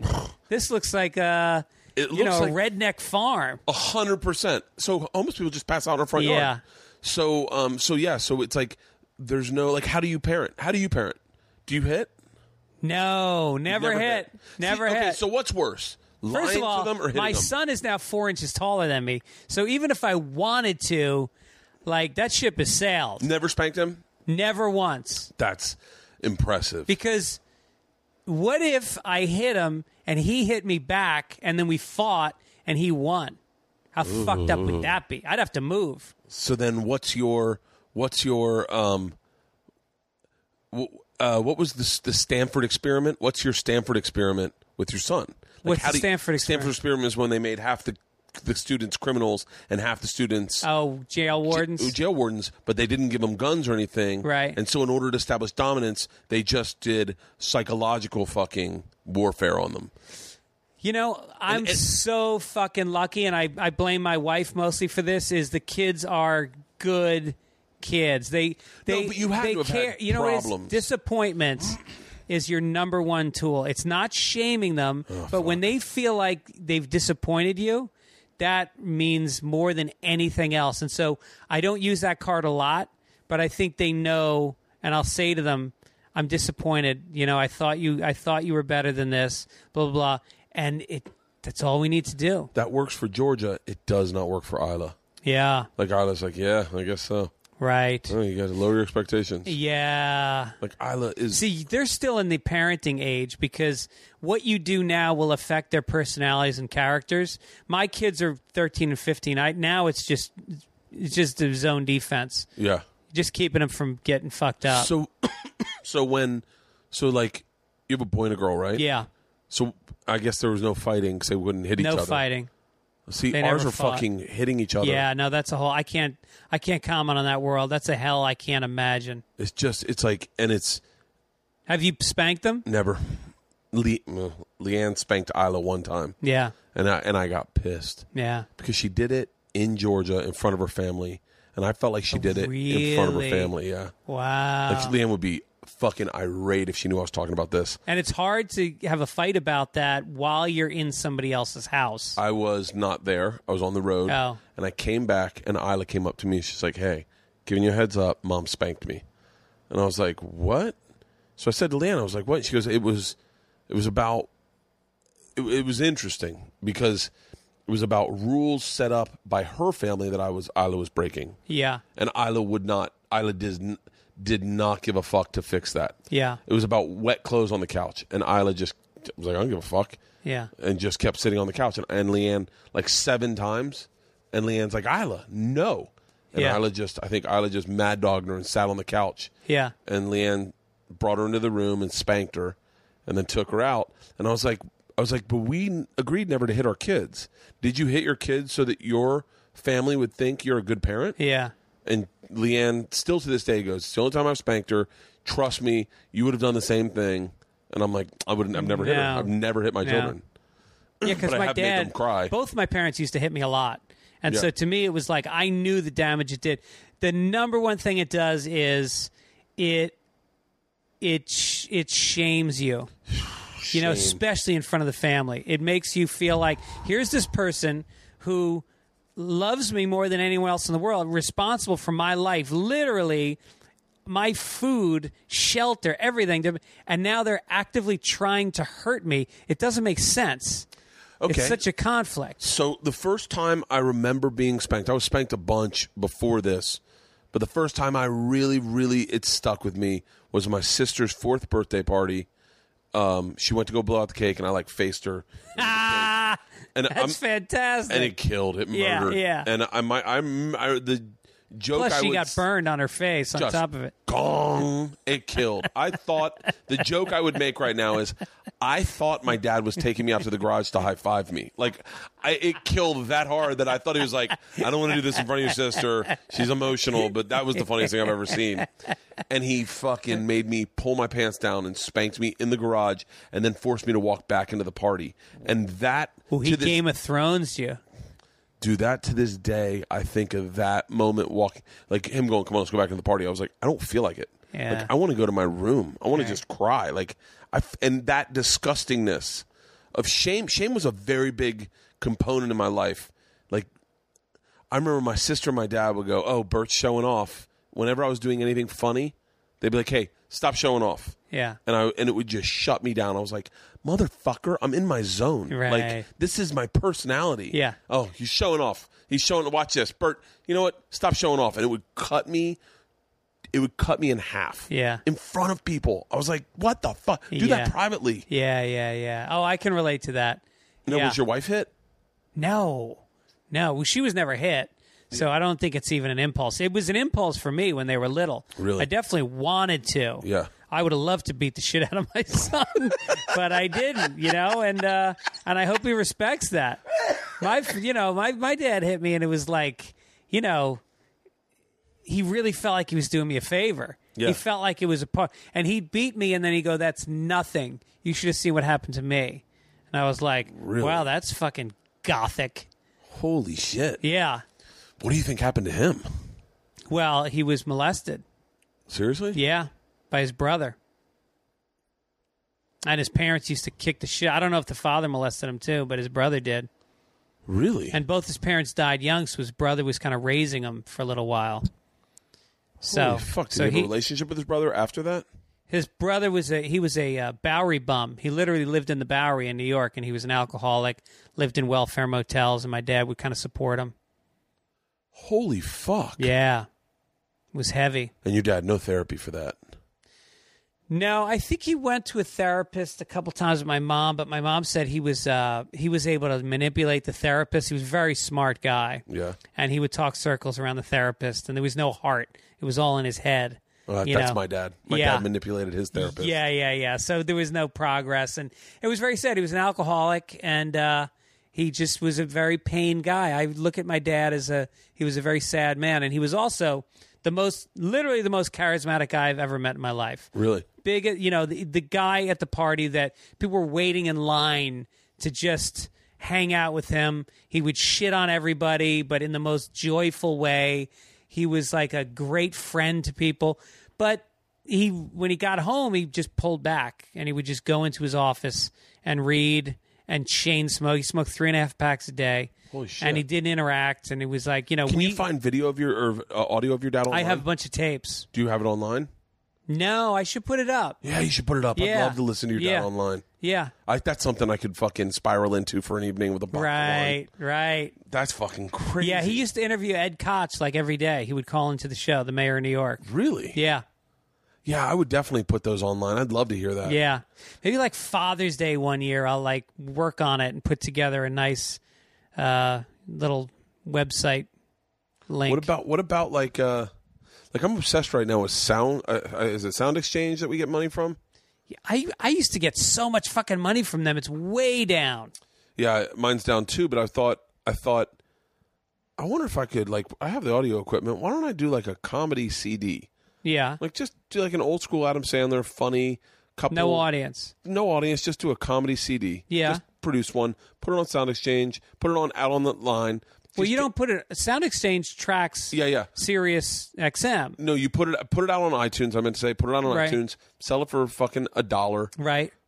Oh, and make the money with the residuals. Yeah, just make the money. Just so people know, the residuals are huge. You Yeah. make big fat checks. Was it twice a year? Yeah. Uh, Yeah, yeah, and, and and it's it's fantastic. Yeah. and I was like, wait, why am I not doing that? Because there's a lot of like small amounts of money to be made across the board. That like many Premium plates- memberships. Yeah, Yeah, merch. I'm fucking fascinated by making money for the first time in my life. This this this side of the business, like the other side, like making money on podcasting and stand up and merch and audio and all that shit. Yeah. and then like and like I'm and part of me wants to start a weekly video podcast that I just put on YouTube. Yeah. and like I was like, yeah, why not? What am I? Right. what am I? f- What I? And then just the idea that we can now can own everything. Yeah. I think that's fucking. I know. Well, you know, the Periscope is the way to put the video stuff up. But then I look at like this morning, I, I watch Joey Diaz's a lot in the morning. He's always got like 5,000, 3,000 people. Yeah, and it's like, uh, well, not even. That's the thing is like, well, I don't know. Maybe over time it gets that much. This morning it had like two thousand, which is a lot. Yeah. but they I've read this article about this thing, and you should you should look this up. What's called one thousand true fans, and it's the idea that if you can get a thousand people to become super fans, the kind of people that listen to all your podcasts, you put out a CD, they're gonna buy it. You come to their town, they're going to your show. And if you think about it, if you can get each of those people to spend a hundred bucks in a year, hundred bucks, that's $100,000. That's for a lot of people a living. Now, obviously, that's not including all your major money, but that is, you know, that's a thousand and that can exponentially go up. But you got to connect to those, you got to give the kind of love that you naturally feel. I mean, you know how these people are that reach out to you. You see the regular names Yeah. that are posting on Twitter and you feel like it becomes like a relationship. Yeah. And it's a matter of just keeping that connection and making sure you're putting out products you're proud of, but putting out a lot of them so that pe- people want to engage. They want to buy your shit. They want to support you. But it's about getting that 1,000 core. And those people then become like, emissaries for you they start telling their friends they proselytize about you at, at Yeah. parties and then people find out about it It's great when you you see one of those people and they come up to you after a show and, and then one of their friends goes, "He brought all eight of us." Yeah, and you're right. like, "Fucking love that guy." right right I was thinking about doing these um, uh, cog. it's- I'm called the machine cog bottle openers, yeah and then uh, giving them each a number, like me handwriting, like uh, com 001 Yeah. see, like whatever it is, you know, like uh, like give him a badge number. Yeah. And then doing a, th- I, I I was gonna say twenty five hundred. Yeah. I was like make twenty five hundred and me literally draw in every number, and then go hey you want them email me I'll send one to your house and For free. for free, and then that is a like that's like a hey we're connected Right. this is a, a thank you yeah. like and get them from China so they're like fucking thir- thirty cents Yeah. a cog. Yeah. And- but but buy a bunch and give them to fans who really like. I felt like because like you know Louis' um, email that he sends out. Yeah. Every time I read it, I think it's to me.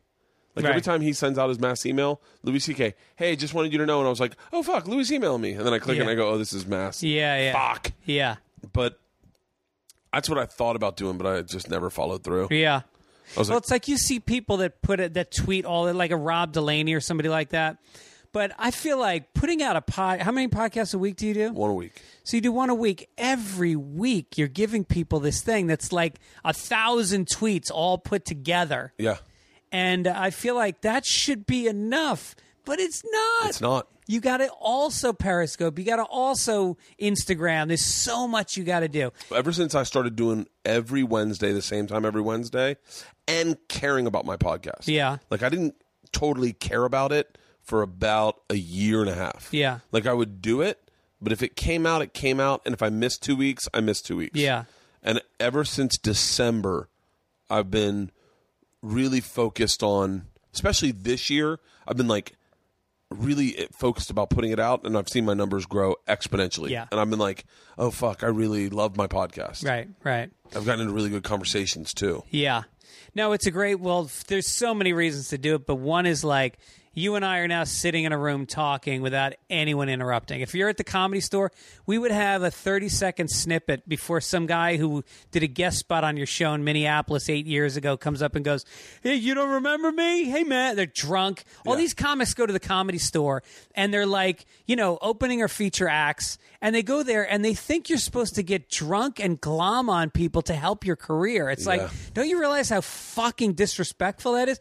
This is a workplace. I've got a sheet of jokes in my hand. Yeah. If I'm in that back hallway and I haven't gone on, I'm focused. I didn't come to the comedy store to make $15. I came to try some new fucking material out and to focus. Yeah. And if you come up to me and you just kind of rudely assume you can, you know, just it's it's really I mean, read the body language.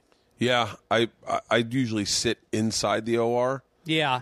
But And- then I can't read my notes. It's too dark. Uh, yeah, I'm I'm not at the place where I feel totally comfortable just rocking out entirely new material in the OR. Yeah. like I like I'm.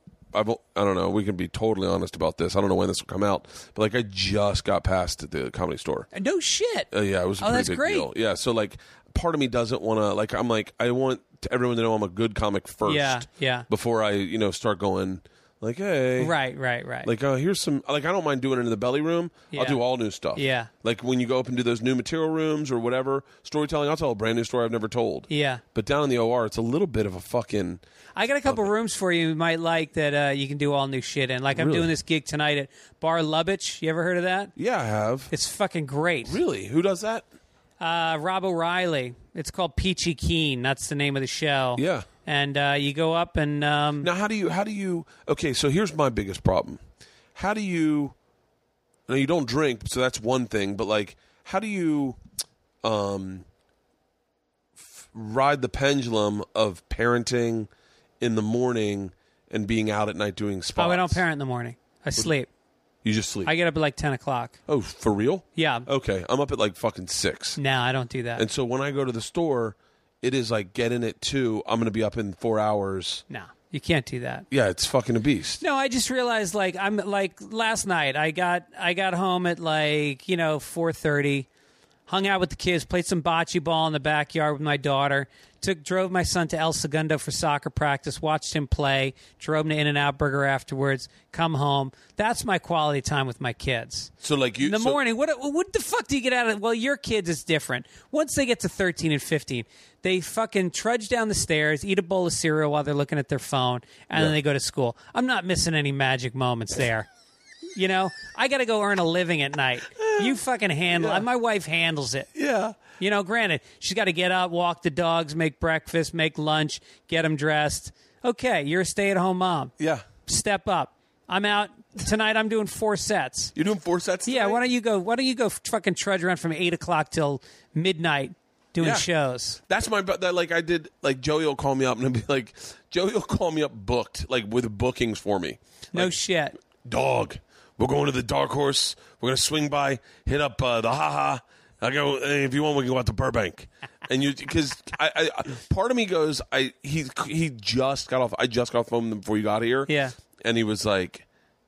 He, I, I, I wish I could remember the conversation, but it was all about like we got to be out there more. We Yeah. got got and so I'll be doing spots in the valley with him. Just go do this. Dark Horse is really fucking fun. Yeah. it's kind of you know it's kind of empty. It's a lot of comics. Yeah. but when a laugh gets a laugh, you're like, okay, that works. Uh huh. I got to write rewrite the other shit. So that's a place you can try new shit out. The haha, flappers, and Dark Horse are where I'm at li- a lot lately. Those are all in the valley. Yeah, yeah, all in the valley in Burbank, and then Yeah. the store. I feel like I feel like the store is just like, like, like the other night I was I was just a beast of a fucking lineup. Yeah. and you're like, what? Are you, am I really going to go after Ron White or Judd Apatow or Daniel Tosh? Yeah. and work on new stuff. Yeah. like it's. I just feel like I would be, I should be doing what Seinfeld told Schumer, Yeah. like put on a show. Although you'll find once you start working the store a lot, Yeah. it's a lot of the same audience members. Really? And you'll start to feel and first of all, new material can kill at the uh, at the comedy store and especially in the OR. Yeah. It can kill. They're very supportive and if you're loose with it and confident with it, I find it goes over just as well as old material yeah, you know, but not right away. Like you said, you got to get your footing, learn the room, understand because every room has its own dynamic. such a weird fucking room. Yeah. like it's so bizarre. it takes a little bit of crowd work. Yeah, it takes like a little bit of like. Well, I mean, it just takes being like a, a better, much better comic than. I, I think it would be tough if you were an open micer to go up and do that room. Yeah, it's intimidating. Yeah. and there's always a line of comics in the back. The guy Adam who books it is sitting in the back a lot. Yeah. He's the best man. He's changed that place. He's unbelievable. I can't say enough good things about. I don't him. think anyone can say enough good things about him because he took that place and realized all the potential it had. Yeah. He said, "No, this could be the greatest room in the country." Yeah. Uh, it, it will be. Yep. And then you're doing a show where it's Ron White, Daniel Tosh, Judd Apatow, you, Rogan, Marin, and you're, Sebastian, and uh, fucking Jim Jeffries. Maybe take a bathroom break during Tosh because that's a big lineup. You can't sit there for everybody. You can't sit there for everybody. the podcast we did last, last your podcast, Yeah, I was like, we got done. I was like, that was a great conversation. In my head, I was like, yeah, you know, we'll, we'll see. You know, like podcasts are weird. You don't know if anyone Yeah. hears it. And the day it was released, Segura called me. He Goes, uh, best podcast I've ever fucking listened to. no shit. He's like, best podcast I've ever fucking listened. I to. love that podcast. Got a I go- lot of good feedback on Twitter. a lot. And Yeah. I was like, really? He Goes, dude, I'm telling you, that could have been two more hours. I would have listened to it. No shit. And I was like, that's so funny. I think we just, I don't know what, I mean, I don't know that was anything different than we're doing now or Right. we would had done before, but it was fuck. And I was like, maybe I should listen to it. And I was like, nah, don't fucking do that. No, no, no. It's a bad fucking call. By the way, there's this new app that's coming out that I don't know if you want to get involved with, but it's going to be it's going to host podcasts, but you uh, also put like videos. It's got um, all kinds of like bio stuff, your dates, and it's going to be like a bunch of bigger podcasters. Really? And it's going to become like because you know iTunes. Try to find pod. Go to the go to the homepage on iTunes. It's really and find podcasts. It's impossible.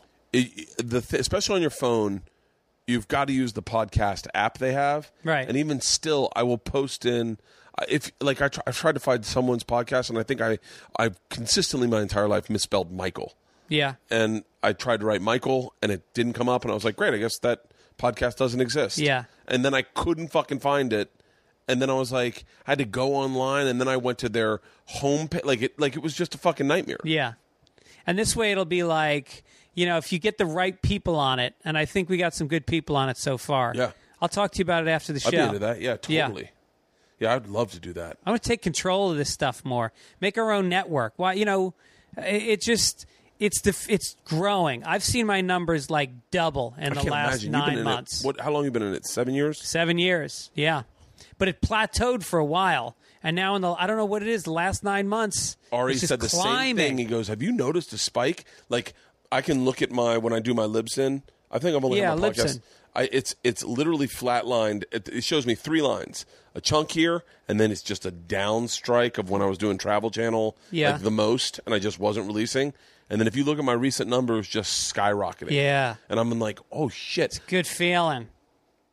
But I, I- like, and, it then- makes me think that there is people are more and more getting accustomed to listen disseminating their entertainment through how they want it. They watch viral videos that they're subscribed to. They go to certain websites and they go to certain podcasts and they control it. Nobody wants to surf on TV anymore. no one wants to surf on TV, but people don't want to lose that thumb. Right. Like the there's some there's a I don't know what the right thing but like there's this uh what was it, what was the fucking emperor the this thing the thumbs up thumbs downs Julius Oh, was it Caesar? oh it might have just been that Russell Crowe movie Yeah. yeah it was might have been a- Gladiator. Gladiator Yeah. but like so that thumb you become the emperor you be like when with the thing that was beautiful about television is you had the you had the power to th- change the channel thumbs up thumbs down Yeah. and that instantaneous like fuck this show click fuck that show click Yeah. oh this doesn't matter ah fuck them click Right, right. um, So it's the same motion as you get to swipe on a right. Swipe right, swipe left. Right, right. Uh, Netflix doesn't have that. Yeah. Netflix has a weird, almost puritanical, commitment based setup of like, I will type in the name. It's almost like Mormonism. Like, I will type in the name. I will then make a commitment. It's an arranged marriage. I will then watch Master of None. And if I don't like it, fuck, man, do I got to type in another fucking name? Yeah. Oh, shit. How do I find something easier? It Right. doesn't have that thumb. Yeah. And the thing with podcasting that I that I notice is As like opposed to YouTube, where it's right there, and there's Click, click, they're really click. intuitive about listing videos on the right that you might like. click. I'm fucking in and out Yeah, of it. Click. yeah. Oh shit. Wait. Also, I've been really into this fucking. I don't know why, but this bodybuilder guy attacked Rogan online, and then Rogan dealt with it really good, really like smart. Yeah. And said, "Listen, man, I'm a fan of your work. I just think you don't need to fucking lose your shit." And then the guy tried to come back, and I was like, "Who is this guy?" Clicked him, and then I was like, "Fuck! I can't believe I'm into male bodybuilders." And now I'm watching fucking. And but then all of a sudden I'll be watching something, and on the right I'll be like, "Hey, man, we know you're into male bodybuilders. What about this shit?" I'm like, "Ah, fuck! Penitentiary? Penit- they have this thing, penitentiary arms." And Yeah. they're like, "I got penitentiary arms," and I was like, "What's that?" Click. And so. But that's what YouTube has that Netflix hasn't figured out. Right. But that podcasting it's the reason like and i'm not shitting on anthony cumia obviously at all but like one of the things that makes his show tough for me to get into is that it's not within my thumb Yeah. like i gotta then go hit safari on my phone and pull up anthony cumia network it's not in my It's not a podcast. it's not on my list of podcasts Right. it's not i think same thing with artie's maybe is is his a subscription based too right yeah, I think so. And Sirius is kind of uh, you know Sirius is swipeable. I think people like that. I got the app on my phone. Yeah. Ro- Roland got me the app. I go in. I go to Opie. I go to Ron Bennington. I check out what they're doing. I fucking. I'm going to Stern, Stern. you I'm got- going to go to yeah. You And got so it's- uh, it's that- Ellis. but here's the thing. You know what show is fucking great? Not to get off topic, What's but that? Uh, um, Jay Okerson's show, The, The bonfire, Bonfire. really good. Yeah, it's really good. I've Yeah. been watching videos from it. yeah, Um, but the difference is so then here's that someone said to me the other day, they go, trying to sell me some thing, and they're like, it's $1 a month. It's all you got to pay. Your fans will never know. They'll like look at their credit card statement and be like, "Eh, well, $1, oh, fuck it. I'm, it's too much to unsubscribe. The thing that Kumi has got is I paid 59 bucks for the year the first time I subscribed, and every year I get charged another 59 bucks, but I just look at it and I go, ah, like I go, fuck, uh, I'll unsubscribe later, maybe. But like, Yeah. I haven't even listened to his show other than when like topics come on. But I just find those on YouTube. Yeah. But like that's the thing is those subscription based. Once you subscribe, I bet the rate of people unsubscribing is fucking minimal. right. I bet once you subscribe, you're fucking in. there's so many different business models for podcasts and doing ads is the default way to do it but i just think there's got to be more creative ways to do it You know, Yeah. like I just know that going back to this thousand fans thing, it, getting people like that that are going to be like I have a ten dollar premium membership. It's ten bucks a year. You get three hundred and fifty back episodes plus half price tickets when I'm in your city. it's a fucking unbelievable deal. It's not bad at all. And a lot of people do it, but I don't know if there's not a higher level to go to that uh, that people would do that doesn't rely on ads as much. I don't want to do a lot of ads. Do you do ads? Sometimes I don't like to do a lot of ads. I try not to because for me it- it's a pain in the ass because it's once again I'm no overhead. It's just a one man show. Yeah. So it's me having to like get the copy, fucking read the copy, read it within the thing. I'm not a really good out loud reader. Yeah. And so then and and it in my head I'm like I just see people hitting that skip ahead 15 seconds button right. four times. Right, right, right. Like I love Marin's podcast, but man, I I fucking I know that if I hit it 20 times I can get through that yeah. and then da da da da da da da da da da da da da da da Yeah. and I wait for the music and then I go back two minutes to hear the introduction of the fucking person. Yeah. And you know, and I I mean I I love Mark, but unless it, unless it's he's interviewing the president, I'm probably not gonna listen to that first ten minutes. Yeah. You know? Oh, you mean his his commercials or him talking? All of it.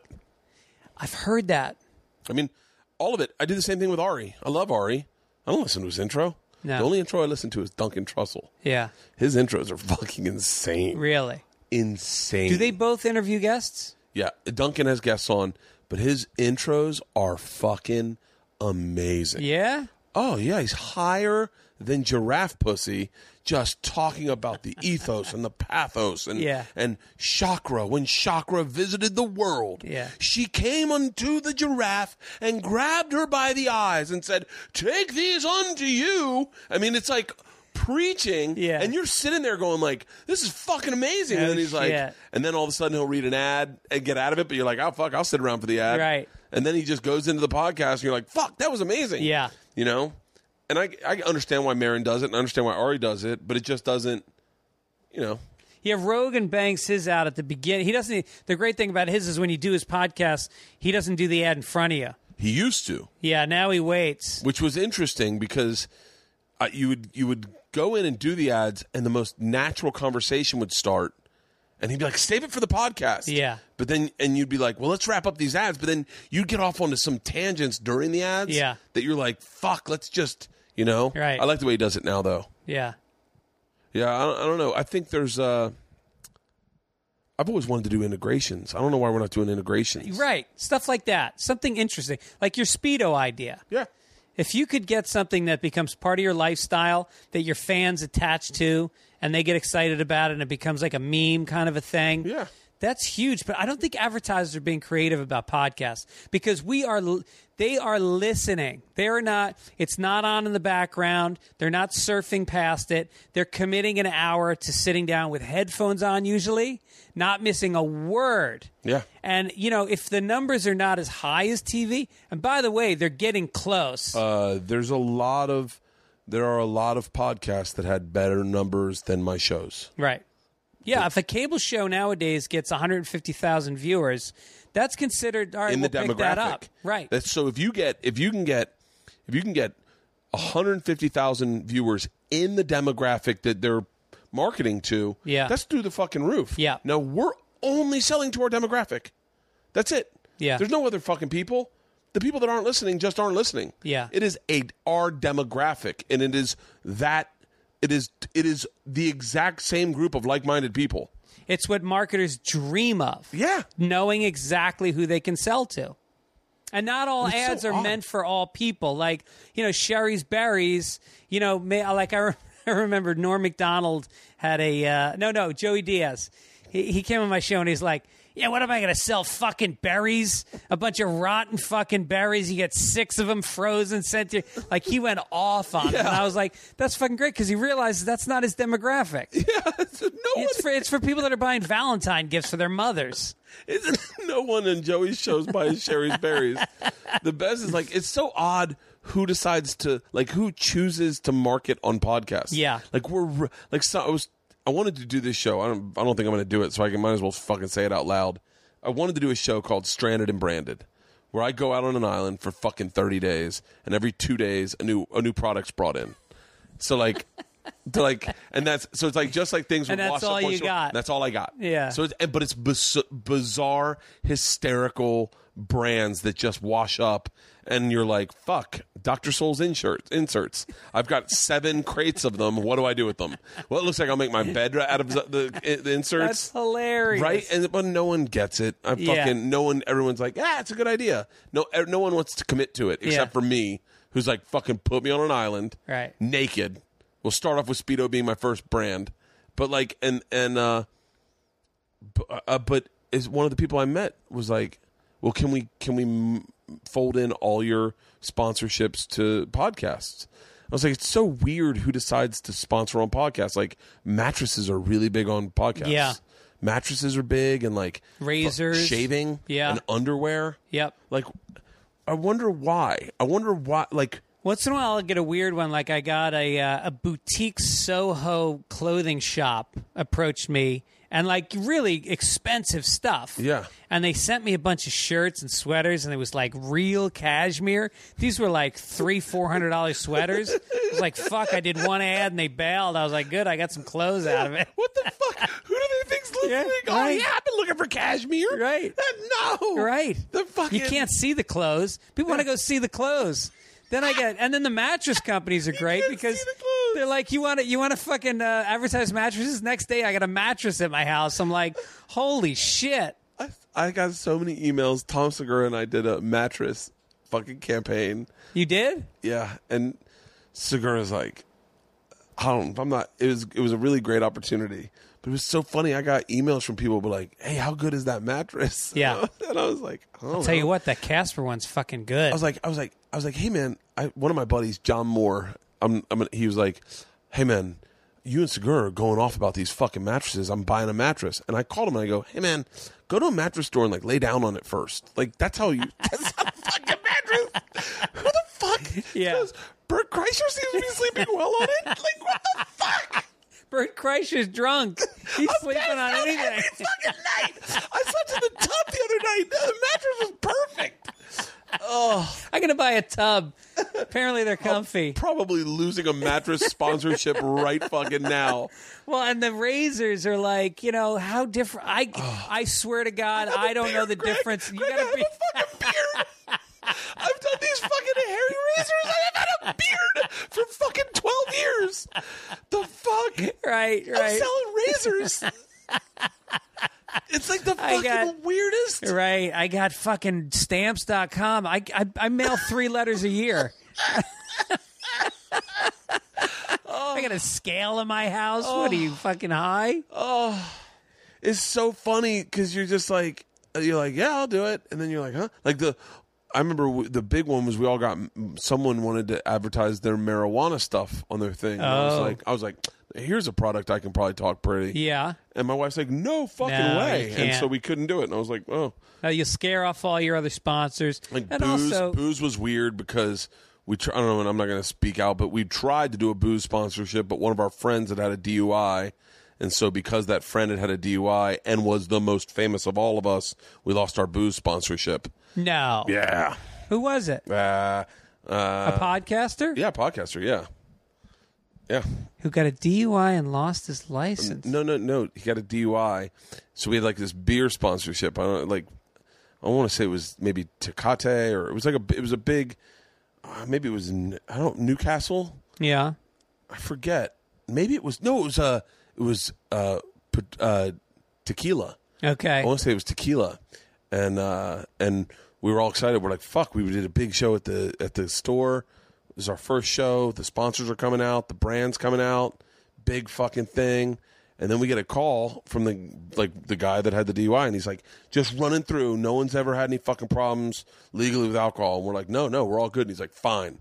And then they come to him and they're like, "Hey, someone popped positive." He's like, "Who the fuck was it?" And they're like, "You." he was like, "Oh fuck, that's right. I got a DUI."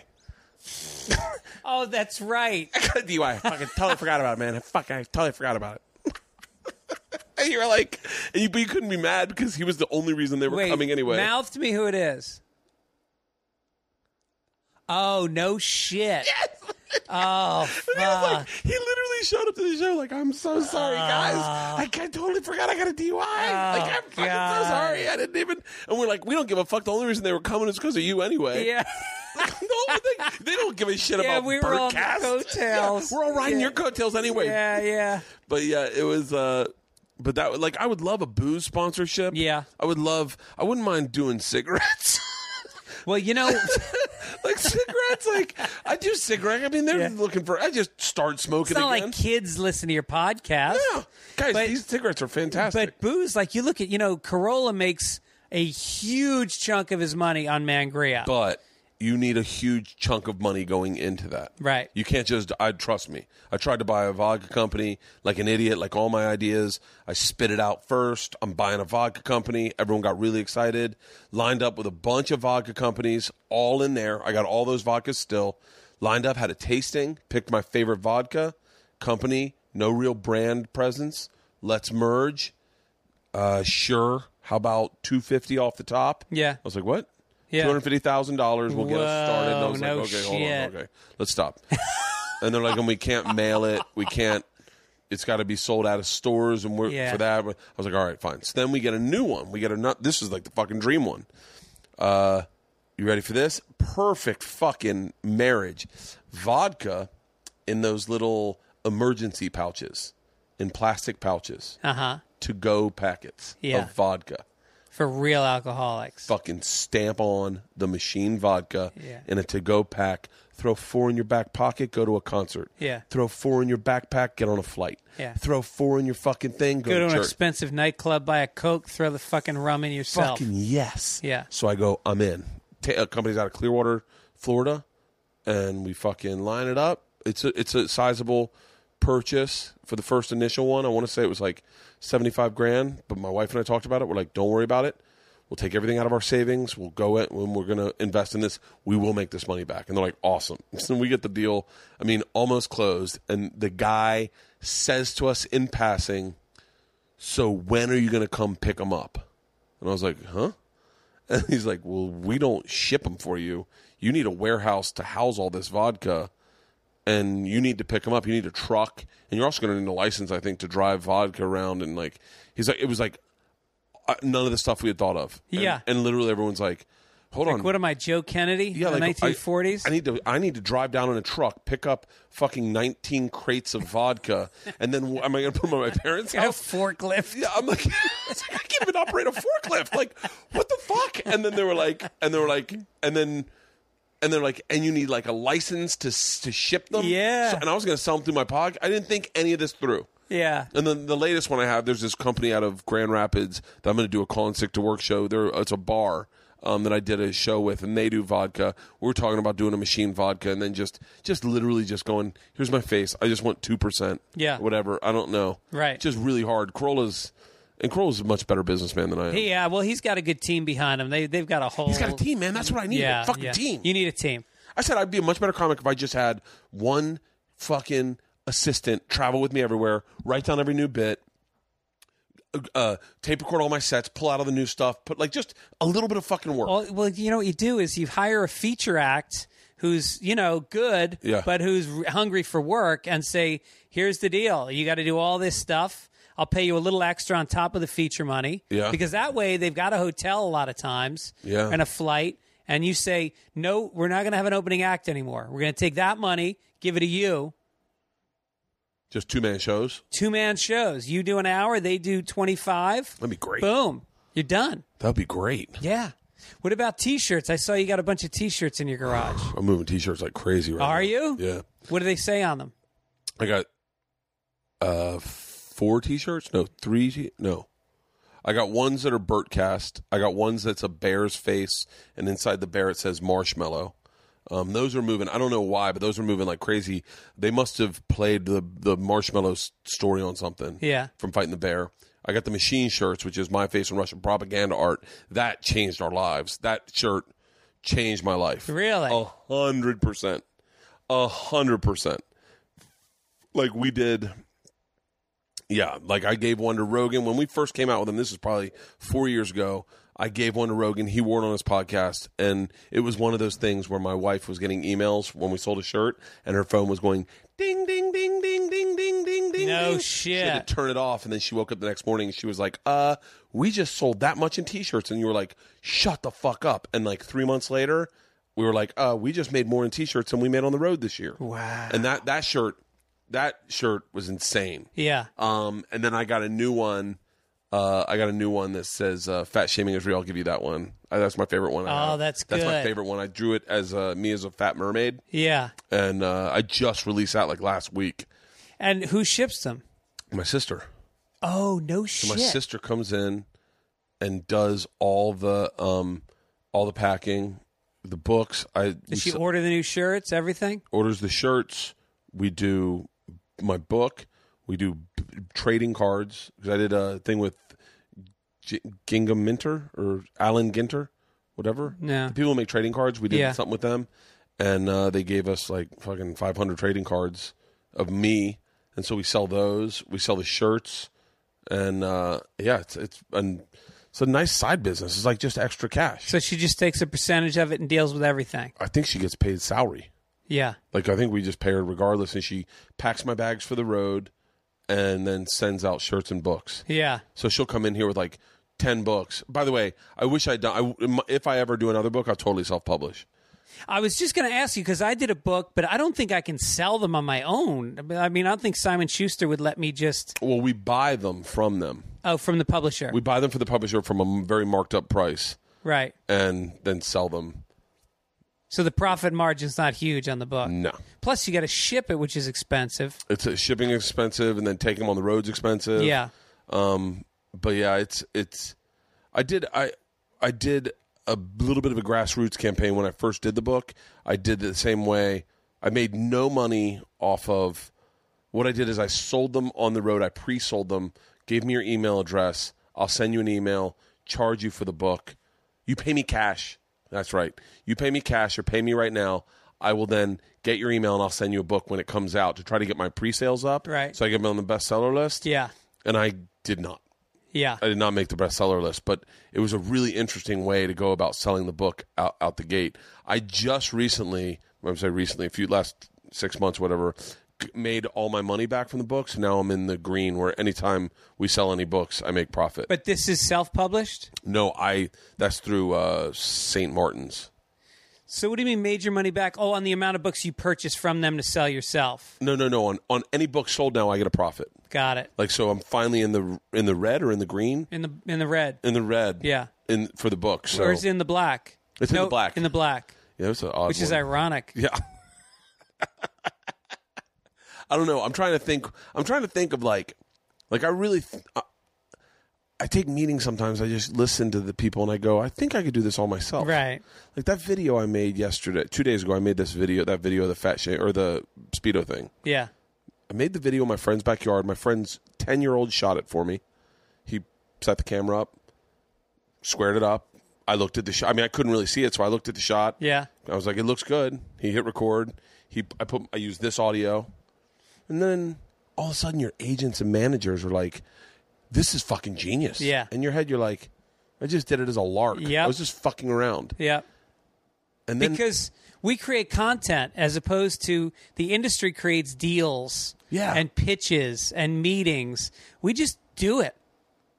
and I, I- and I think the podcast is the one thing that turned the. I remember listening to your podcast a long fucking time ago, right when you first started, and I was like, in my head, I was like, I wish I could get a deal to do one of those. I remember I was. I can tell you where I was at.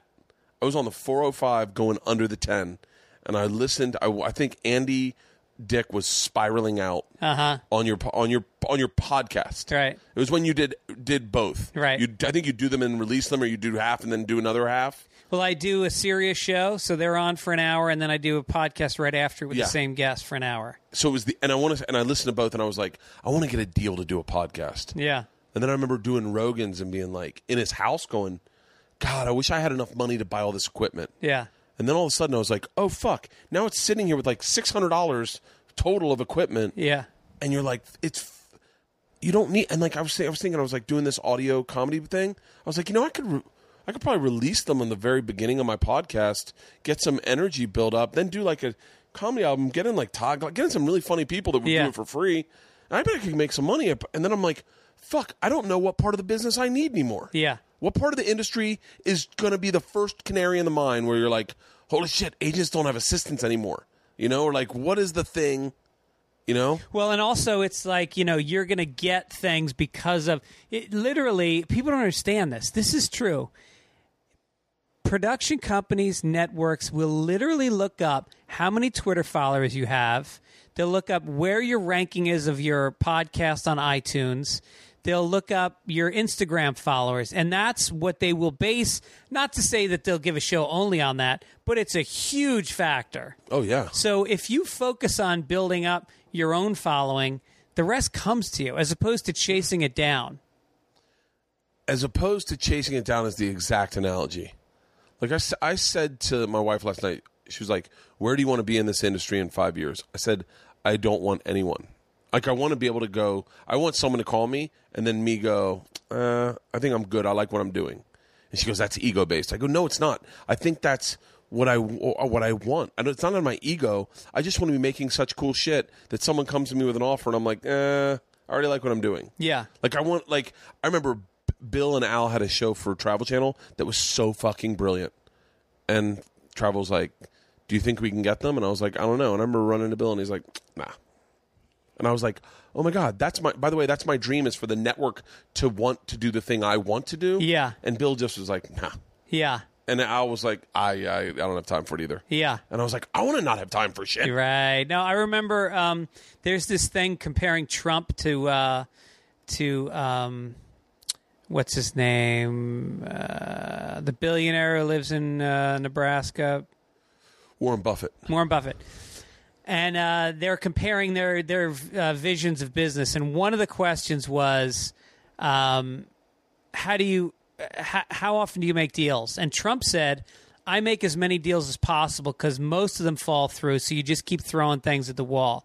And Warren Buffett said, "I say no to almost everything." And look at those two guys. I mean, look at not only who's more respected, but fucking Trump has not made the kind of money he's saying he's made. He's Yeah. failed colossally on many things. Warren Buffett has made so much fucking money. It's mind boggling. He's one of the wealthiest guys in the world. Yeah. And every opinion he had, look it up. I, th- I can't remember what site it was on, but if you look up Warren Buffett, Donald Trump opinions, it's like 10 things and it's they could not be more diametrically opposed So what was the first project you said no to? oh god um, i said no to a game show on mtv and uh, and my manager kept calling me and saying no you got to do it and i was like you know i was like the hot guy at the time I, it was 1996 i had just come out of the montreal comedy festival where you know i just i'd been doing comedy like seven or eight years nobody had ever seen me before because i came up in boston Yeah. and then I went up there and I did some sets and I just, you know, got lucky and killed. Yeah. And all of a sudden I had fucking industry literally standing in a line to hand me cards. Get like head of NBC. This is back when the networks went to the Montreal Comedy So wait, Festival. what was what was so like? I know what Montreal looks like now. Did it was it the same venues? Where were you performing? Yeah, same venues. We- Well, no, not the same venues, but you know, hotels that had banquet rooms that they converted into show. Not great setups, Really? But then there was some clubs that were really good. So it was a combination. I was doing a lot of sets, Yeah. and they just started coming, and they just kept coming, and it got bigger and bigger until by the end of the weekend, I had a stack of business cards about nine inches high, and it was all like and I didn't have an agent or a manager at the time. So it wasn't just the networks that were all interested, but the agents. And so I had breakfast, lunch, dinner meetings. I had it. By the time I left there, I had a development deal with Fox, a big fat development deal. 1996. 1996. So it was- This is this is th- I, I want to say arguably three years before the de- development deal died. right. This is the heyday. is of the heyday. development deal. Then I, I got a spot on Letterman. I signed with Dave Becky, who's like the biggest manager in the business. Signed with Abrams artists that were big at the time. Yeah. I got a show on uh, on the USA Network, like a like a segment on a show Yeah. recurring. all ha- and I had nothing before that. I was a feature act before that, headlining a handful of clubs, mostly a feature act. Shut all of a sudden, I was headlining every club in the country, the best clubs. It all changed in a week for me. And then my agent came to me and he said, "Do you want to host a game show on MTV?" And I was like, "Absolutely not. I like I want to become an actor." What was the show? It's called Idiot Savants, and he and they they kept coming back, and the deal got better, and then I finally said yes. Really? And it was the best thing I ever did. God, But I yeah, but I said no to different things. I've never said no to anything. Never said Now No. I don't. now you don't say no. I don't say no to anything. Pretty much. Like I, I, my thing. My dad said this to me the other day. My, I think it was a fall, a fault. When I was very young in the business, my dad, I wa- I wanted to turn something down, Yeah. and it was the Jameson Comedy Tour. Right. They wanted me to do the tour. It was good money. I'll tell you the money. It was five grand a week. You did 20 minutes. They flew you first class, put you up first class, and you got Jameson every one month. And in my head, I I remember the one caveat was you couldn't make jokes about drinking on stage. Yeah. And I was like, I was in the car with my dad. I want to say it was the day Chris Farley died, although it probably wasn't. But uh, but I feel like it was that day, only because I just feel like I remember having that conversation too. And I was like, I was like, fuck that. No one tells me what I do on stage. And my dad's like, you're out of your fucking mind. He was like, you got a kid on the way, I Yeah. think, or I had a kid at the time. I think I might have had two kids. Yeah. And he's like, you fucking take this. You eat shit and you cash checks. Yeah. You do not fucking look this gift horse in the mouth. You eat shit and you if they tell you work clean, you work fucking clean. You're an idiot right now. Yeah. And I was like, yeah, and that was my MO. From that day until like maybe a month ago, and I'm had a conversation with my dad. We were at the beach, and I said something like, "No, I, I'll probably do it. Eat shit and cash checks, right?" And my dad's like, "No, no." He was like, "That's just from the beginning. Like, you need to need to be like more choosy about what Right. you do, Right. And so now I'm kind of being a little more discerning of like, like what do I like? My time is a little more precious, maybe. Yeah. Because I'm getting older, or you know. Yeah. But yeah, I don't, I don't think I've ever really turned down anything. Well, I think a lot of it is that I've worked with certain producers and networks before, so when I get an offer, it's usually because they know who I am and what I do, and so it's like in that wheelhouse. Hey, not not to totally change subjects, but Yeah. I know you're friends with uh, Mike. Gibbons? Yeah. Yeah. His new show Yeah, he's my best friend. with uh, Joel. Joel McHale. Yeah, looks fucking awesome. Well, yeah, Mike came up. Mike, uh, I was his best man. He was my best man. You, he, I, I want to say, I want to say like your podcast was you and him. It was he was my sidekick for the first five years. Yeah, I love. I, I, I used to be so interested in what you two's life was like. Yeah. because he's he's he's a funny fucking guy. He, uh, how do you know him? Jo- your podcast. I was just- I've yeah. never even met the guy. Right. No, he's uh, he's the funniest guy I know, smartest guy I know, and um, he basically started out as uh, you know staff writer on Kilborn, worked his way up to head writer, then became head writer on a bunch of other shows. Created Tosh.0 with Daniel, uh, created the George Lopez show, created the Burn with Jeffrey Ross, like just all over the place. Really? And uh, and then he had an idea for a sitcom. Never written on a sitcom in his life. I don't even know if he'd written an episode spec script. Yeah, Pitches it to CBS. They they love it, so they order a script. He writes a script. They shoot a pilot. It gets real close. Doesn't go. A month later, they give him another deal. Writes the sc- you know for fucking good money. Yeah. Writes a script. They pick it up. They shoot the pilot. They get Joel McHale on it. Um, uh, James Burrows directed it holy shit. and uh, and it gets picked up to series. They get put after Big Bang Theory, the best spot on TV that you can get, following the number one show. yeah, So it airs in the fall. I just talked to him actually driving up here. I just talked to him, and he said it's a bear. He's like, got home at two thirty in the morning last night, and uh, I love I love his. Uh, he did an interview, and where the millennials were attacking him. yeah, And he was like, "Well, the fact that you just cut me off right there is exactly what I'm talking yeah. about." It was the uh, the whatever the press the press corps has a has like a, f- a little uh, like a uh, convention And, Yeah. and and yeah, so he was speaking about the show, and and the show is about a guy who's a little bit older having to work with millennials and A how guy who's lived his, lived a life. Right. A guy who was a travel writer. He was all over the world in the jungles. And he comes back because they're going all digital, the magazine. And so now he's like stuck in an office with millennials and what pussies they are. And, and yeah, this millennial stands up and he goes, Well, don't you think that this is offensive to millennials? Don't you think that this is insensitive? And he goes, All right, so let me get this straight. A millennial is asking me if, if making fun of millennials for being too soft is offensive. and he just fucking that's the thing about mike is he can cut anybody down with pure logic he stays so cool Yeah. he's so he has such clear vision and it's why he's such a great producer How did you guys meet? bu we were buddies at bu Are you serious? yeah he and i graduated the same time moved to new york at the same time where we lived a block from each other for 10 years moved to la at the same time got married at the same time had kids at the same time our fathers were friends in the bronx growing up our sisters were friends before he and i were because they went to a school together um, it goes on and on i mean all, the, all these things happened before we ever met Shut up. yeah Do you guys talk every day? yeah. Well, no, not ev- not now. Now that he's working on that show, I never talk to him. Get the fuck out. Yeah. Do you ever look at a friend like that and go, uh, you're gonna. I know your answer already, but do you ever look at a friend like that and go, I wonder if they can help me out sometimes? Well, it's hard because you know he he offered me a job doing punch up on the show, Yeah.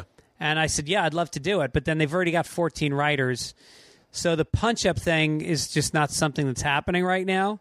But I feel like I'm kind of Buddhist like. I, I try to not ever want anything. That's the thing that keeps me from getting crazy in this business is Really? I really believe things will come and they come when they're supposed to come. And so when I talk to him, like we didn't even talk about that writing job on the phone. Yeah. It's just like I know that if they need it and uh, and and the money comes through from the network that I'll be there. Yeah. And I'll love to do it. But if it doesn't, you know, my friendship with him is so much more important. So what like what do you like what do you want to do? Like what do you like what what's like I f- I there's so many things I see you like like I I know that for me I see myself doing other things in this business. But like what do you want what is what's like what's like your the thing that you want the most? I like to do a weekly talk variety show, but I find a different spin on it. You know, I like to find something where, look, I'd love to do a monologue. I'd like to get some good writers write me some good shit and do it not topical, but on a topic, like something evergreen. You know, talking about uh, misogyny, talking about drugs, whatever, and do great monologues and then go out and do s- like not breaking the mold necessarily, but doing it in a way that's a little bit deeper and a little bit more personal. Like Mm-hmm. I find talk shows to be very cold. You never really find out about the host. And I think if you took that same format and you personalized it, like a podcast almost, it'd almost be like a video Oh, Really fucking podcast. Smart. So you know, I, I'd love to do that, but um, you know, I just did a sitcom. I just did a, a guest spot on a sitcom, and and I just realized like I don't really want to do that. Yeah. Like I, I'm not that interested in sitting in a trailer all day so I can say a few lines that I don't feel like they're me. Yeah. You That- know? I don't see that. I would love to see you do a video, like a like. I mean, I guess a, var- a, a a weekly variety show. You mean the whole thing would be like you take one subject and then explore it for the whole show? Maybe. I mean, I, I, don't like want- that idea. Like Yeah. if you took misogyny, did field pieces, did sketches, did Right. a monologue, did have an a guest interview, have a that's guest. like you know have on Kurt Metzger. Yeah. talk about it. You know, maybe a panel. Like I, I, re- I miss Tough Crowd. I think that that was a perfect format. That that is that is uh, Bobby Kelly and I, and I talked about it, and Bobby's like he wishes it would come back. Yeah, I don't know why it's not coming back, but you know, Chelsea Handler did a a soft pop culture version of it, but that show is about politics and race and deep social conflict. It was about good. real things. And I don't know why that show doesn't exist, but uh, I also have a show I want to do with Joey Diaz. I talked to him about that's going to be like the Church of Joey Diaz Yeah. you know, like him giving a sermon and uh, hearing confession from audience members and giving them penance. And uh, so I want to do something dark and dirty where he can talk the way he talks, completely be himself, and just unleash. I just want to see Joey unleash because I think that when people see him for the first time, like I did this benefit this past year, and I had Joey on, but I also had a lot of the cool kids like Zach Galifianakis and Sarah Silverman and people like that. And they, of course, had never seen or heard of Joey Diaz before. Really? And so I put him on like first, and they were all sitting in the back. And he was a little bit self conscious, like, oh, these fucking guys, you Yeah. know? So he did his shit. He's talking about this girl pissing in his mouth and all this stuff. And I'm sitting with Zach and them, and, they're, and they just jaws drop. They're going, who is this guy? Yeah. I was like, that's fucking Joey Diaz. And they were blown away by him. And I think that when you expose Joey Diaz to people, they just they don't know what to make of it, but they're going to watch it again. Yeah, he did. I w- we have been doing these spots, and I went to the Rams game, and I had this. I wanted to get a shirt, a jersey, and then I was like, I'm too old to get a jersey. Yeah. and I and then I wrote this joke real quick. I was like, oh yeah, I was like, I'll do this bit on jerseys, on how I'd get a jersey of a guy I'd probably call the cops on if he was walking through my neighborhood. Yeah. and I was like, ooh, I write that down. And Joey and I go do a show together, and he hops up on stage. He's already got a fucking huge chunk on jerseys. Yeah. but it's but it's like imagine if you could say all the stuff that you'd want to think, but you never could say. Yeah. Joe's like, I'm not getting some fucking jersey or some fucking cocksucker, and just goes off on this racially charged, Yeah, yeah. fucking massively insensitive, fucking wife beating, coke snorting, Right. fucking mo- you- I just it. was- And I was like, I guess I won't do my Yeah, little right. bit on that. My I little guess that- shadow my on the little- wall. My little shadow, my, my shadow puppet of his fucking cave painting. Oh, it was fucking the Yeah. best. I would Yeah. pay money to watch Zach watch Now- Joey. Yeah, it was great. It was great because the thing is about stand up is yeah, I don't think it's explored. The breadth of stand up is so wide. And you think about guitar acts, you think about what Gallagher did, you think about Carrot Top, you think about Lewis Black. It's anything and I respect all of it. And I Yeah. think when good comics see good comics, it doesn't matter what little niche they're in, they feel it. They know when something's real Yeah. and I think that Joey is is a organic, natural voice, and I think it needs to be captured. But it can only there's only like two networks that it would be right for. Do you see that a lot with other comics where you're like, oh, I could turn that into a show? Uh, not that often. No, I see comics that I think would be part of a panel Yeah. that would be good. You know, because I What can I do then? Like, what the fuck? What is my strength? Well, I mean, I think what you said about me with the family thing, I, I always think like you got to talk about your life and you know the Yeah. things you say about your family. You know, obviously it's it's a follow around.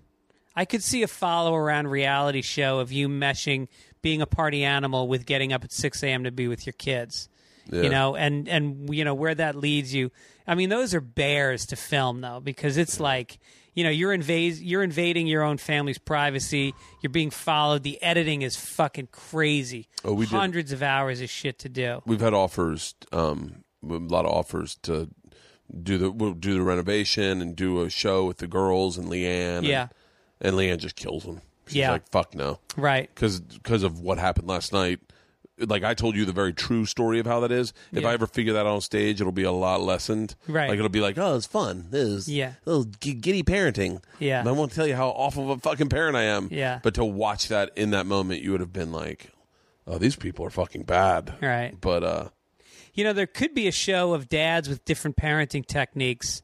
You know, dirty dads. Like, Yeah. like I'm, you know, like as a father, I'm, you know, I did, I just wrote a whole bunch of uh, blogs for Parent.co, Did you and they're really? about like based on the the Dangerous Book for Boys, which is this book where you, uh, yeah, I bought that book. isn't it great? Yeah, that's a great book. So I did a bunch of things. We built a go kart. We built a fucking tree fort that's the size of this garage really? and we so i i do dangerous shit we went down the steepest hill in venice flipped the go-kart almost broke some bones um, you know we go surfing in giant waves i try to get him hurt he's got scars and i think that's good and you know and i my parenting style is like yeah you know what go for it i did as a kid it made me who i am and so, I, and then you have a parent that maybe is a little bit like Tom Papa. I think is a little bit more shadow parenty, you know.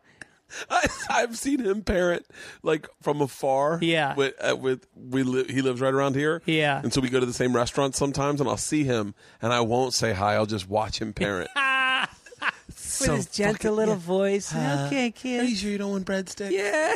Hold on, let me cut that for you. I'll watch him. So I parent. think a Sunday morning show that's a panel with some dads talking about Yeah. anything family related that's in the news. that's really that's a That great might be an idea. interesting show. That's a great idea. So when you take a meeting, do you have ideas, or do you just like fucking just roll with it and kind of shoot from the hip the entire time? No, it's ve- like I just I just pitched a pilot. We're waiting to hear, and it was me and uh, two other guys, the Daily Show producers. Yeah. and we did this idea. It was called "Fits My Life," and it's just me giving advice to people. And so we shot a pilot presentation, and then we beat out you know meetings and meetings and beating out the pitch. Yeah. and going in, and you know they. They wanted to like set it up at the beginning and then let me go, and it just got to the point. It was like, fellas, fellas, it's like cardboard. They're great guys and they're great producers, but a comedian needs to run a pitch meeting. Yes. You know, because you get a manager and agent going, well, the thing about they talk third person like you're not in the room. The thing about Greg is he's got a great demographic. It's like, shut up. Here's the fucking show. Yeah. And you make them laugh and you make them laugh and you make them laugh and then you leave. That's Yep. what it is. But while you're making them laugh, you're giving them little snapshots of what the show is. They've got to feel it, they got to see it. And if they're not laughing, they're not buying it. Yeah. And don't ever pitch in the afternoon. Really. All they do is fucking yawn. They want to get out of there. They're Pitch in the behind on mornings? work. Pitch in the morning. Go in there at 10 o'clock to 11 o'clock. That's the spot. Fuck I won't do afternoon pitches anymore. God damn it. Yeah, I, yeah. I, I just I'm in the midst of a, of general meetings. I think general meetings, but everything turns into a pitch, Yeah, right. and I'm always well, yeah, that's different. yeah. Like it's like meeting with you know what do you want to do? what do you want to do, and you tell them what you want to do, but all my ideas are fucking all my ideas are way too out there. Yeah. They're like, huh? I was like, yeah, you know, I think that would be fun. Well, it's also you got to like always know who you're pitching to. You go, you know, got I to don't research ever the know. network. Oh, I don't see know what anything. shows they have on the air. Oh, I just go, uh, this is what I want to do. Yeah, yeah, I know yeah. what I want to do right now, and I want to do it. This Right. is what I want to fucking do. You're right. And then I get inspired by something, and I was like, that Speedo thing, I was like, I'm fucking inspired. I want to deal with Speedo, and I want Speedo to call me up and go, make content for us with Speedo. Yeah. I, I just want to, and I'm like, and then you get passionate about it, and you're like, oh, fuck yeah. Like, I'm really passionate about, I wish I could get people to do it, but doing a fucking 6 a.m. drinking morning show out of here. Yeah. Like, just a video, like a fucking really bad video morning news show yeah. with a guest and just getting fucking obliterated at 6 a.m. yeah. And just and but I then our Wi-Fi is fucked up, so I can't s- live stream it yet. Well, getting Doug with High is done very well. Yeah. Well, I talked to I talked to the people at Jash, Yeah. and we were talking about doing the call and sick to work tour that I do, the call and sick to work show. Yeah. And do a call and sick to work show. Yeah. Just do it fucking 7 a.m. out of Jash. But then I was like, who wants to get hammered and go to Culver City? I Yeah. was like, what if can we do it out of here? Like maybe. Here? Yeah. Do it in my Really? man cave. Yeah. Come into my man cave 6 a.m. You know, what you got to do is have people meet you at the Starbucks on Ventura and then blindfold them and bring them here so they don't know where you live. Oh yeah. You don't want people to know where you live. Yeah. Do when you go to someone's house, do you ever Google how much they paid for it? No. Oh, I do that all the time. Well, I know what you paid for this place. You I told, told me. you, yeah. but like I do that anytime I go to a house, I'm like, wow. I bought my place in Venice 12 years ago. It's Oh. tripled in value. When did you sell it? I didn't. No, more than tripled in value. you I still still, have own it? it? I rent it out. Where do you live now? It's got three units on it. I rent them out. And I live in Mar Vista. Shut up. Fuck Venice. What do I want? A backyard with a fucking crackhead in it? God damn. Yeah, Done with Venice. that's me. I'm And backyard. it's got it's all it's all like uh, hipsters now.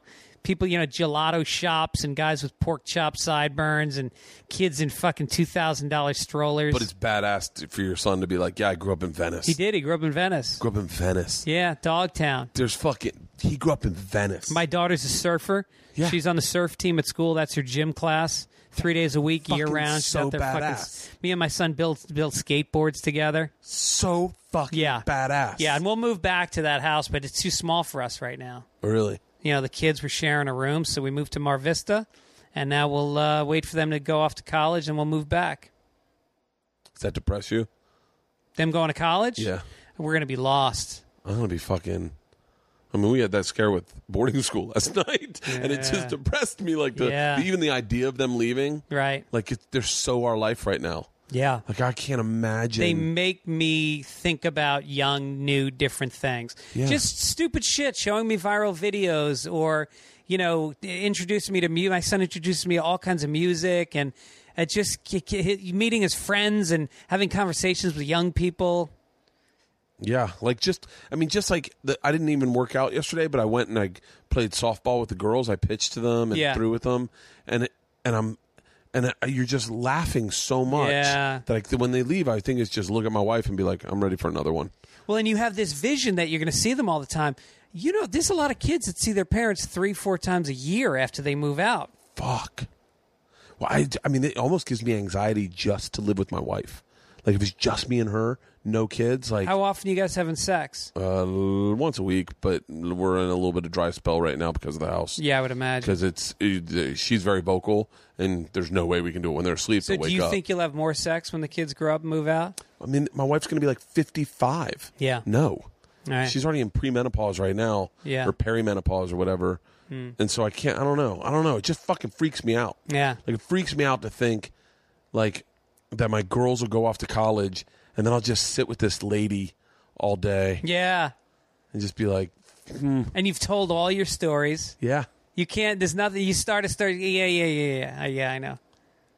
So you hang out. And then here's the worst you're in a restaurant and you see that couple and they're older and they don't talk the whole meal because they're exhausted. They've exhausted their stories. I'll tell They you what. comment on the fucking lettuce, yeah. the service. They try to engage the waiter too much. They try to talk to the waiter too much and he's got other tables to deal with. My wife said to me the other day, she goes, she said something about uh, our retirement fund and getting old. And I told her, and it almost made me feel good. I'm going to die before I get old. Like, I was like, I plan on being out of here. I don't want to, like, we saw a couple walking in the park and they had matching uh, little walkers, rollers. And my wife was like, that's going to be us one day. And I was like, uh uh-uh. uh. Yeah, right. I'm not going to make it that old. You're right. I'm going to be gone. I, would- I would need you to, you need, it, the, the best thing for all of us, the girls go to college you know, maybe I li- I'll make it to like 55. Yeah. But like, and then I die, you get to start a brand new life. Yeah. You get a reinvention. You go eat, pray, love around the world. The girls have an independent mom who's got a ton of money now because I had a great fucking life insurance plan. Like, I just can't, like, getting old really freaks me out. Like, being Yeah. an old man. Right. Freaks I think my me out. father felt that way. I think when he died, it was the end. It was time for him to die in his mind. He had accomplished raising kids well, put us through college. My sister was just out of college, and I almost feel like he went, I did it. Yeah. I'm, I'm not a happy guy. I don't want to be around. Things are only going to get worse in my life. Goodbye. I just, I mean, I, I get maybe, I maybe I'll change. Like I, oh, I couldn't imagine forty when I was younger. Yeah. and now I'm like, wow, like forty four is around the corner. Forty five doesn't seem that bad. I don't mind getting up to forty seven. Like you start thinking like that, but I just, I the the, I, like being seventy freaks me the fuck out. Yeah. I, w- I look forward to 70. Really? I'm 50 now, which sucks because I'm on that cusp of being at the peak, like, you know, being a guy that is considered as a showrunner, a headliner, boom, all. And then, you know, you start to see it slip. It, I'm not seeing it really yet, but I know it's right fucking there. And it's, It's- going to hurt. it's it's there only if like I know what you're saying, but like it's not there. Like, Right. does that, like for Ron White, it's not there. Yeah. He like that's the Louis key. C.K. didn't make it till later. Yeah. Oh, you don't want to be. I'm not. You don't want to be the guy that's 18 years old. That's the hottest thing in comedy. Yeah. Because that just doesn't end well. Right. You don't want to be the guy that's 23. The guy that's 32. Maybe he can make Yeah. it. Chances are he won't. You want to be 36. When when you want to be the the Bill Burr men- mentality of like 44 and really fucking killing it. Yeah. Because then you can work into your 50s. Yeah. And then once you're 56, people are like, I'll still go to a 1200 seater and watch him. Mm-hmm. Like Louis, Ron White, like all those guys seem to have the trajectory I'd rather. Yeah. Like my, we were talking about retirement funds with my wife, and I'm like, I'm not fucking retiring. Like I will not retire. I'm gonna keep working. Yeah. Like in my head, I was like, I guess I'll just do cruise ships. Like That's the thing that people go like, "Oh, it must be sad to age as a comedian." Okay, here's my worst case scenario: I'm on a cruise ship for free with my wife, doing 45 minutes of comedy and getting paid That's Yeah. That's my worst case scenario. That's not bad. I'd like to be. I'd like to be. Um, like I don't know if this exists, but like, uh, I, I think I'd be a much better older man comedian than a younger guy. Really? Like if I told my stories like a, like, like, well, when I was twenty two, I got involved with the Russian mafia. Yeah. Everyone's Merle like, Haggard. Yeah, like you know, like yeah, Yeah. like like a Dave, like yeah, that's it, Merle Haggard. Yeah. like that would be, you know, I, I fought a bear. Yeah. Everyone's like, oh, shut up. Like, I'll probably have a big rebirth at 65. Yeah. And And, it- people at 65 are dirty now. They want to Yeah. hear dirt. They're tired of being fucking pampered. Yeah. Oh, the world would be so different. We should probably wrap this up. It's been a solid two and a half hours. No. Yeah, this has been. I- I'm- Holy honestly, though, shit. Greg, I'm being dead serious when I say this. I'm so glad I know you because I really could talk to you forever. I know. I know. I, mean, feel like we're just warming up. I feel like I, I, you're one of those people that I've known in this business for so long. My entire career, I've been like always looked up to the, always been- looked at you as like this forerunner of the direction you're blazing is the way I want to go. And obviously, I think I've mimicked it to an extent with the podcast and and and and, but like I could talk to you for fucking ever. Well, thanks, I man. I, really, you're one of the easiest guys to talk to.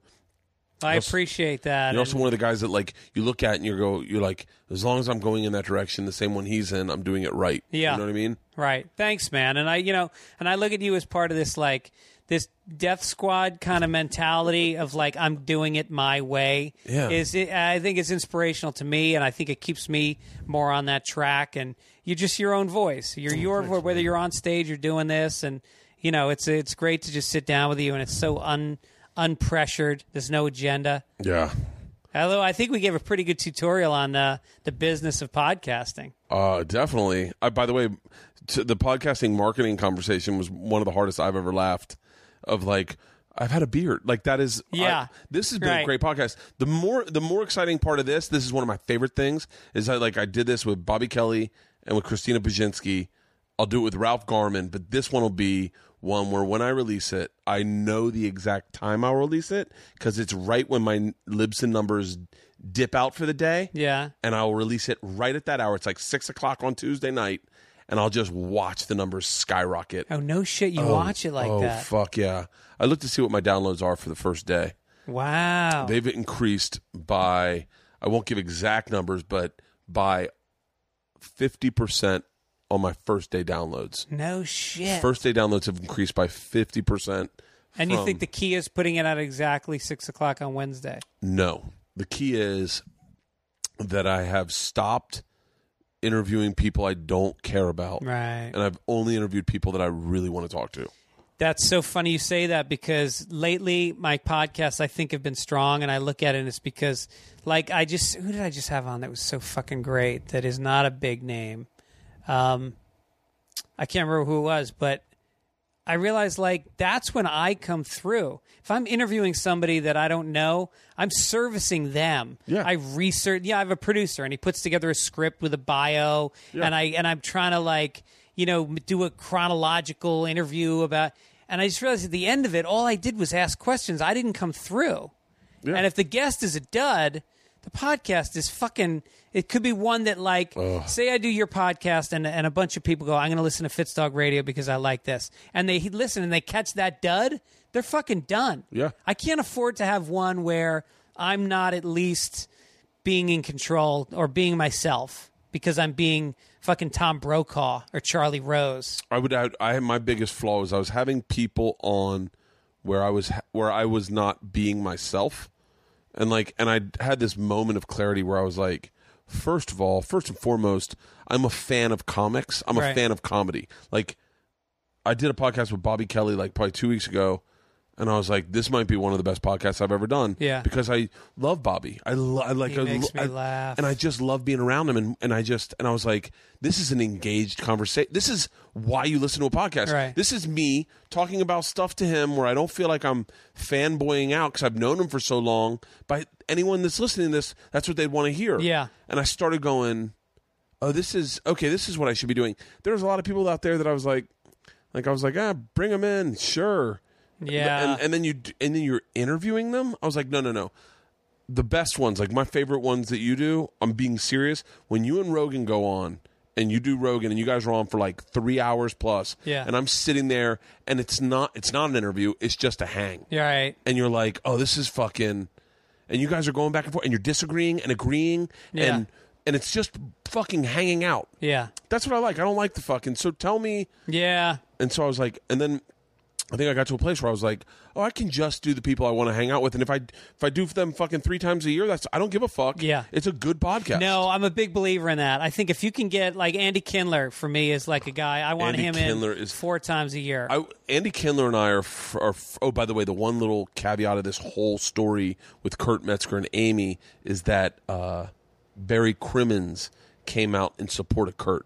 no, he didn't. Yeah, and said No shit. Said as a person who's been raped, I Yeah, will tell right. you that Kurt has a great heart, and what he's saying is right. You cannot have a witch hunt. Right. and was like and came out in support of Kurt, but also said, I think, which is very true. Hey man, once you've been raped, there's a lot of things you don't know why you do them, and a witch hunt could possibly be one of those things Right. that you would do and be like, I don't know, I want justice, but I don't want to do it the conventional way. Right. It was a really. I, I, I'd, I'd implore anyone, and whatever I said about the Amy Schumer, Kurt, Barry Crimmins thing, fucking take it with a grain of salt. I ba- I barely read at all. I'm dyslexic and I can't see very good. No So- shit. Yeah, I'm dyslexic and I my vision's going. Wow. So I'm I kind of half read shit. Yeah. So um, but yeah, that was an interesting part. I don't why why would I just talk about oh Andy the reason I said that Andy Kendall introduced me to Barry Crimmins and said um hey Barry's a really funny comic and Barry was very nice. I was like oh thanks Andy you didn't have to do that but s- Andy's someone I'd like to have on here but I only know him. Did you in- have Barry on? no I'd have I've Barry had on. Barry on. He's fucking great. I'd have Barry on in a heartbeat. Yeah. But that would be one I feel like I might end up. He's someone that I'd probably geek out over, so it'd be Yeah. okay. Yeah. Like Andy's someone I'd geek out over, it would be okay. But like you won't geek with Andy because he won't let you. I he, love he it. spins. He makes me laugh just so- keeps spinning off into a riff. We, I had him on one, one podcast, and he started singing Ventura Highway, but changing the words to "Shit on Hollywood." it went on for I'm not kidding you, 15 to 20 minutes straight, and I was on all fours, cramping up. Oh. And once he gets you laughing, he just turns the screw. he is so he told a story at Ari story Ari Shafir's storytelling room. Oh yeah, I was there. And yeah, yeah. And Yeah. I was it's just like and I love when he thinks it's not going well. Like, Right. I love Yeah, it. yeah, yeah, yeah. Because that's why that's everyone in comics head, but he's vocalizing it. Yeah. He is so fucking funny. Yeah, he's the best. He's so unique, and it's a shame if you don't live in L.A. because he doesn't do the road a lot. Yeah. But the but the privilege of watching Andy Kindler live at a small place and perhaps not doing well, it just doesn't get any better than that. Why is it that it's it's even better when he's not doing great? because that's when he really spins out. That's when he like he find. I mean, there's a few comic. Kevin Meaney's like that. Yeah. Todd Glass is like that. Todd Glass has it has his uh, which I guess would be audibles when he decides when he sh- goes from the shotgun and realizes fuck they're blitzing I got to run somewhere yeah. else.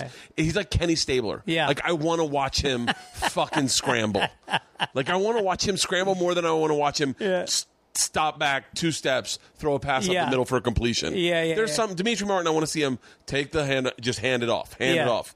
But man, With them, there's no thought. What they're saying is coming out of their mouth at the exact moment they're thinking it. Yeah. And it's true to what's going on in there. In there, it's like their id is just coming out on stage. He did. Todd Glass did a thing one time for a, a what you call the. Uh, he was warming up the audience for a taping. Yeah. And someone came out to say something, and he went thanks. And I think the guy said, "You don't know my name." And Todd goes, "No, I know you. I know everyone's name." And he said, uh, "Let's real quick. Let's do a thank you to everyone in the staff." He's like, "Turn the house, house lights on." And he's like, "Bill, Steve, Jerry, Donnie, uh, Ricky." Steve. These are all the Bill- production guys. All the production guys. Yeah. I want everyone to give them all a round of applause. And the fucking all the cameramen, all the production guys are doubled over laughing. Yeah. And the guy goes, "There's none of our names."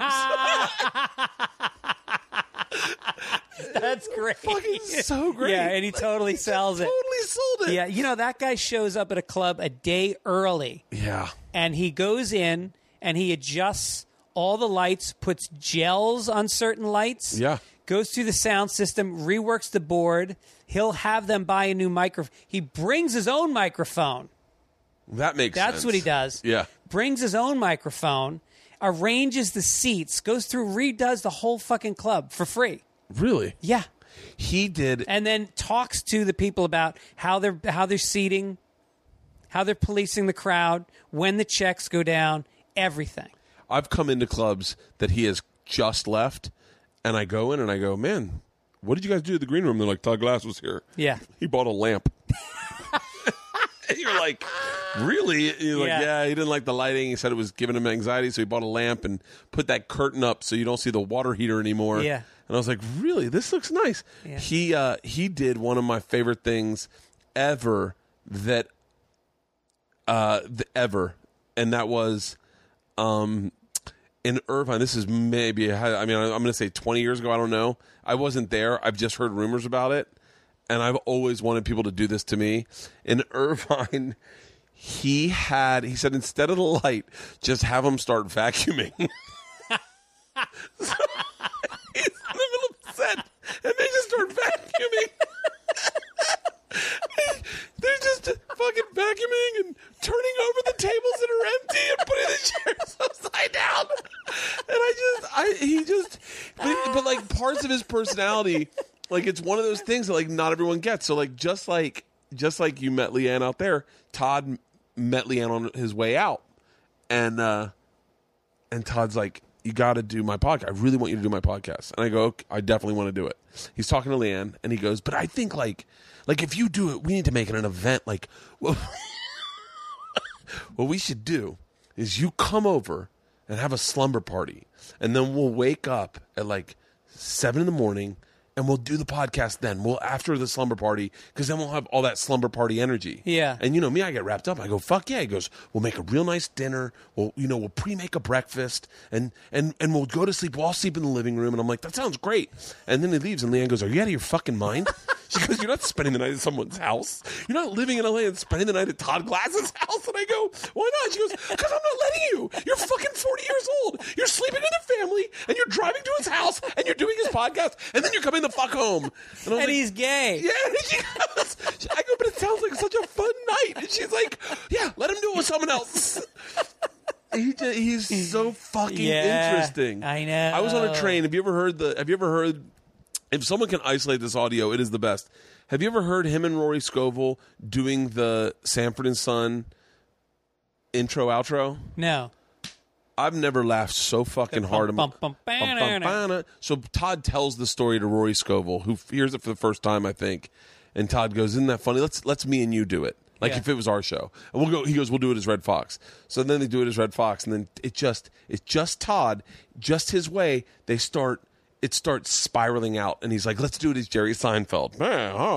So then he's like, "Let's do it. Let's do it as me, but don't do it as like real. Do it apologetically." So it he took the bit nineteen different ways, and I was on a train Singing the song different ways. He's got the audio done. No, you know the story of about about him walking out on stage. walking There's in, I nobody ain't there. performing in front of right. ten fucking people. Oh, so that line. He just did that line, ladies and gentlemen. Red Yeah. Fox. Bum bum bum. Yeah. And then he comes out. I ain't performing in front of no ten motherfucking people. Bum bum bum. Yeah. And he's like, do it as Jerry Fein- Seinfeld. Do it as you. Do it as you. I'll do it as me. Do it as apology. Like he spins it out nineteen different ways. I was on a train from Brussels to Amsterdam, and I was howling, fucking crying, laughing Yeah.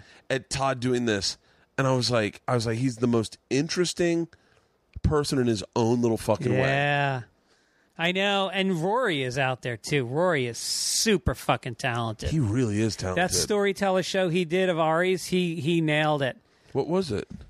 You know that storyteller show. Yeah, what was his story? uh, God, I don't even remember, but I just remember he was hanging off the stripper pole like really casually, and before he started his his thing, he just rambled off the top of his head for like five minutes, and then I can't, you know I wish I could remember the story, but I was just so blown away by how in the moment he is. He's like Todd; he just he's rips. really in the fucking moment. Yeah. He did uh he did a show we did a show in for New Year's Eve in San Francisco and he just I, I think he did it in character as a Christian. yeah, and it was like so funny.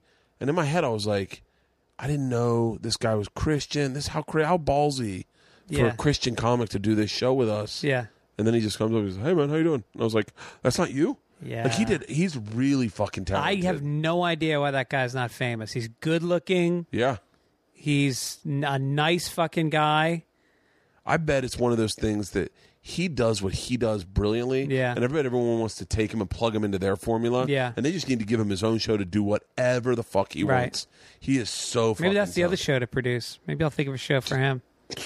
Fucking i do it. I think that I'd. uh, You know who else did a really great story, by the way? And I say this because we were talking about styles of comedy. Yeah. Nick Thune. Oh yeah, he did a story. I guess. I mean, I'm not. I'm. I'm it's always skeptical to talk about any but any comic or whatever, but like he did the guitar for so long, and I felt. I think he felt like handicapped by it. Yeah. So he got rid of the guitar and he started doing storytelling, and he told this really great fucking story that was small and had nuance and got bigger, and I was like, I was like, shut the fuck! up. Am I not working hard enough? yeah. Well, here I'm trying to tell a ziplining story with my kids.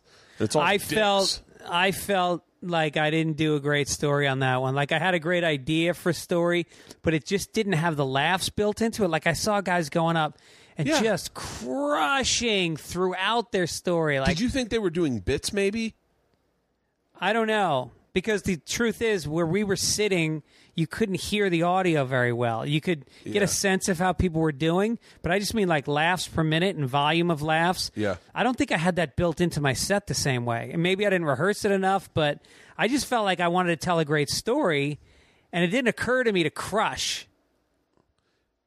yeah. Louis and- Louis Anderson did that. He was like, "I'll tell a great story." Yeah.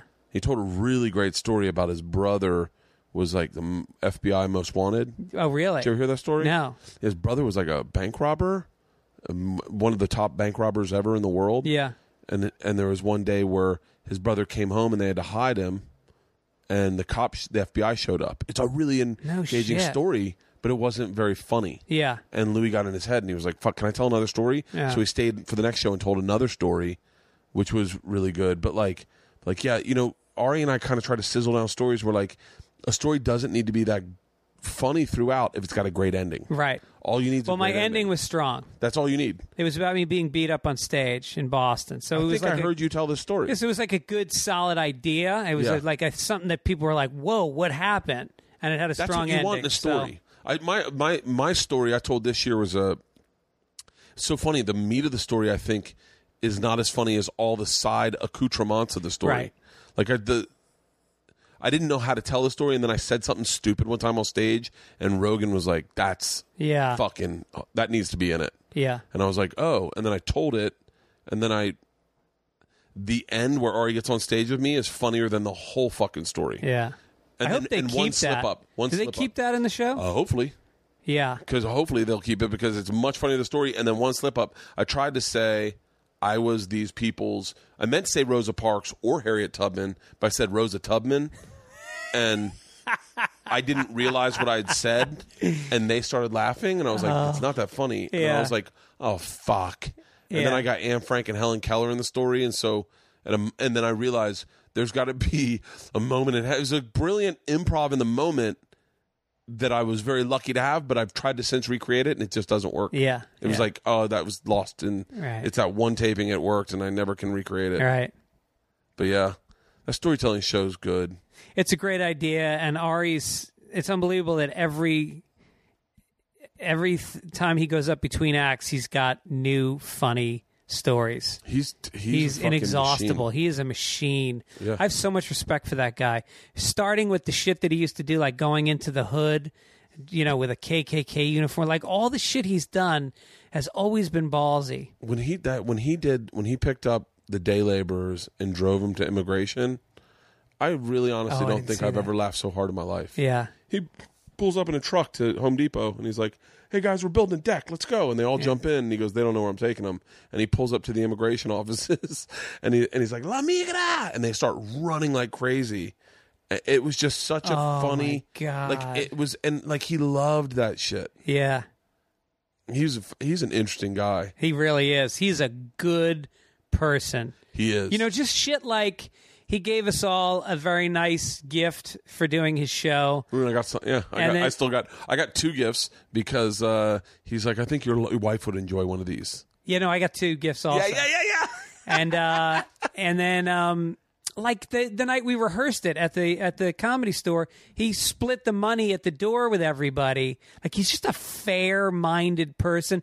He, I was going to New York to uh, I was running this show for FX, and uh, so I go to New York and I was going to be there for like six weeks, and I was like, yeah, I got to find a place. He's like, dude, I'm going to be in Australia for a month. Just take my place. Just take it. Oh, The one on like 11th or Ye- The one on uh, yeah, it was in the East Village. yeah, it's East Village. Yeah. it's a great fucking place. Yeah, it was a great place. oh, it's a great and fucking he's like place. second drawer down, and I open it up. It's like filled with weed, and he's like, didn't want any money, just fucking stay there. Yeah. he's such a nice dude. he's uh he called me up and he was like i don't it was really bizarre he's like uh hey man i think you need some time alone with friends and i was like okay and he's like i'm doing this show in calgary it's just gonna be a few of us we're going up um he's like whatever money i'll make at the door i'll just we'll all split it and we'll cover uh flights up they're going to give us the condo. We'll go to Stampede. We'll have a great time. But he's like, I really, like, he was very adamant. He goes, I really think you need to get away from your family and be with, like, comics and, and Really? friends.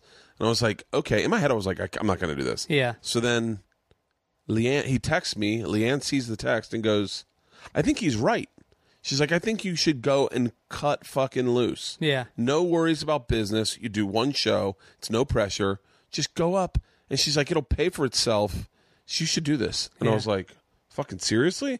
She was like, yeah. And so I went, we went to Stampede and went to Calgary, and it was a fucking blast. Yeah? Uh, Yeah. No, we went on stage, and I never had been more free on stage. Yeah. I shot a vlog about it. So I was like, in my head, I was like, well, I got to get it to pay for itself more than that. So I shot a vlog. Ari got lost. He threw up on a kid. Yeah. And yeah, it was fucking hilarious. We did a podcast, fucking through the roof, and I got video to it. I got to post that. But yeah, it was like fucking great. And Ari was like, I'll sleep. Ari's like, I'll sleep on the floor. Like, it was 'cause we're on a Yeah, condo. yeah. And, I'm, and I'm, I'm like, I'm a married man. I'm sleeping in a bed by myself. yeah, But he's a great fucking guy. he really is. and he loves comedy, man. Yeah, he like, does. he loves, and, you know, and I hope I didn't sound like I shit on him uh, in that Calgary thing, but like, he fucking scraps his material. Mm-hmm. New special. I'm working on it yeah, all. yep. I'm like, shit. Yeah, I want to be more like him. Uh, I'm just trying to work out this fucking ziplining bit. Hey, can I plug some dates? Yeah, please, please, please. I'm sorry. All right, coming up. Oh shit, my phone died. All right, I'm gonna have to tell you approximate dates. Are they on your Um, website? Fort yeah, Fort Lauderdale Improv, I believe, is September first through the fourth, and then I'm working at the Cleveland Hilarities in September. I want to do hilarities. It's a great room. I used to do the improv. I did not. That was a yeah, Oh, Very... no, Hilarities is the place to perform. Um, and then I'm going to be What do in you, what's your website? fitzdog.com, and then well, and and uh, and then I'll be in Calgary actually at Yuck Yucks in Oh. September. That's. I love that club. And then October 16th, I think it is, I'm doing a benefit. Would you like to do a benefit October 16th? It's a Sunday night. I would love to.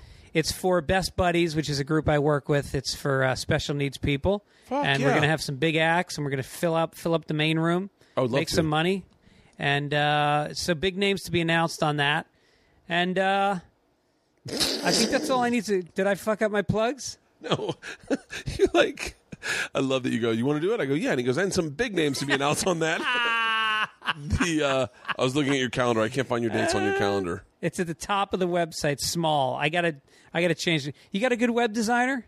Uh, yeah, Steve Axworthy. He's pretty great. Yeah, my website sucks right now. Yeah. I if can't- anybody out there listening is a web designer and you want to help me out, email me at fitsdogradio at gmail.com. I'll tell you what. Here's what. If you want to help out, this is what I, I wish people would do more often. The dates he just announced, make artwork for him.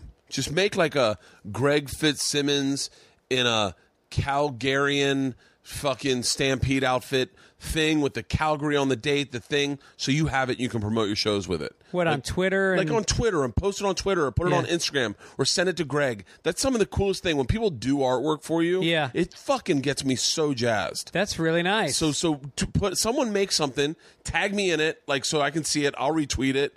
Tag Rogan. Rogan will retweet it. Yeah. And just say, hey, Greg Fitzsimmons is in Calgary. It- make this. You ready for this? I know you guys want Rogan and Ari to love you guys. So this is it. Make artwork for Calgary, and because we all do Calgary. Yeah. Tag Rogan, Ari, myself in it, and Greg. And make it for Greg's date in Calgary, and we will all retweet it, and you'll get fucking, you'll get 87 retweets. I love it. yeah. All right. All right. Reaching Uh, out. And your podcast. Uh, Fitz Dog Radio. It's on uh, Tuesdays and Fridays on iTunes. Just had uh, Tuesdays and Fridays. Tuesdays and Fridays it comes out. Who'd you just have on? Just had Corolla. Uh, just had Joey Diaz. A uh, bunch of bunch of good names. Uh, the girl from the The Office, uh, Mindy Kaling? Melora Hardin, who played uh, Michael's girlfriend in The Oh, really? Office. Yeah. she's great. She's been on a bunch of times. I Blonde love her. chick? Uh, she was Tall, blonde. hot? Now she's darker. Yeah, she's hot. Yeah, she's gorgeous. Yeah, yeah, she was fun. Um, this is going to be a big podcast. I can already tell. Any, Good. Anytime anyone's like, "Oh shit, they're at three hours." Yeah. Oh, really? Yeah, they're gonna. Oh fuck yeah. What are we at now? Three hours We're, already. we're at two forty-seven, but I'm gonna do a really Jesus. long Mark Maron intro. No. By the way, Mark, I know that I'm not, I'm not shitting on you. I love you. I just I thought that. Uh, yeah. Mark's gonna be like, I'll see him at the store. I'll be like, yeah, yeah, yeah, yeah. It rocks both ways, Bert. yeah. Yeah. Um. So, hey man, I appreciate you doing this. All right, thank you, you, very buddy. much.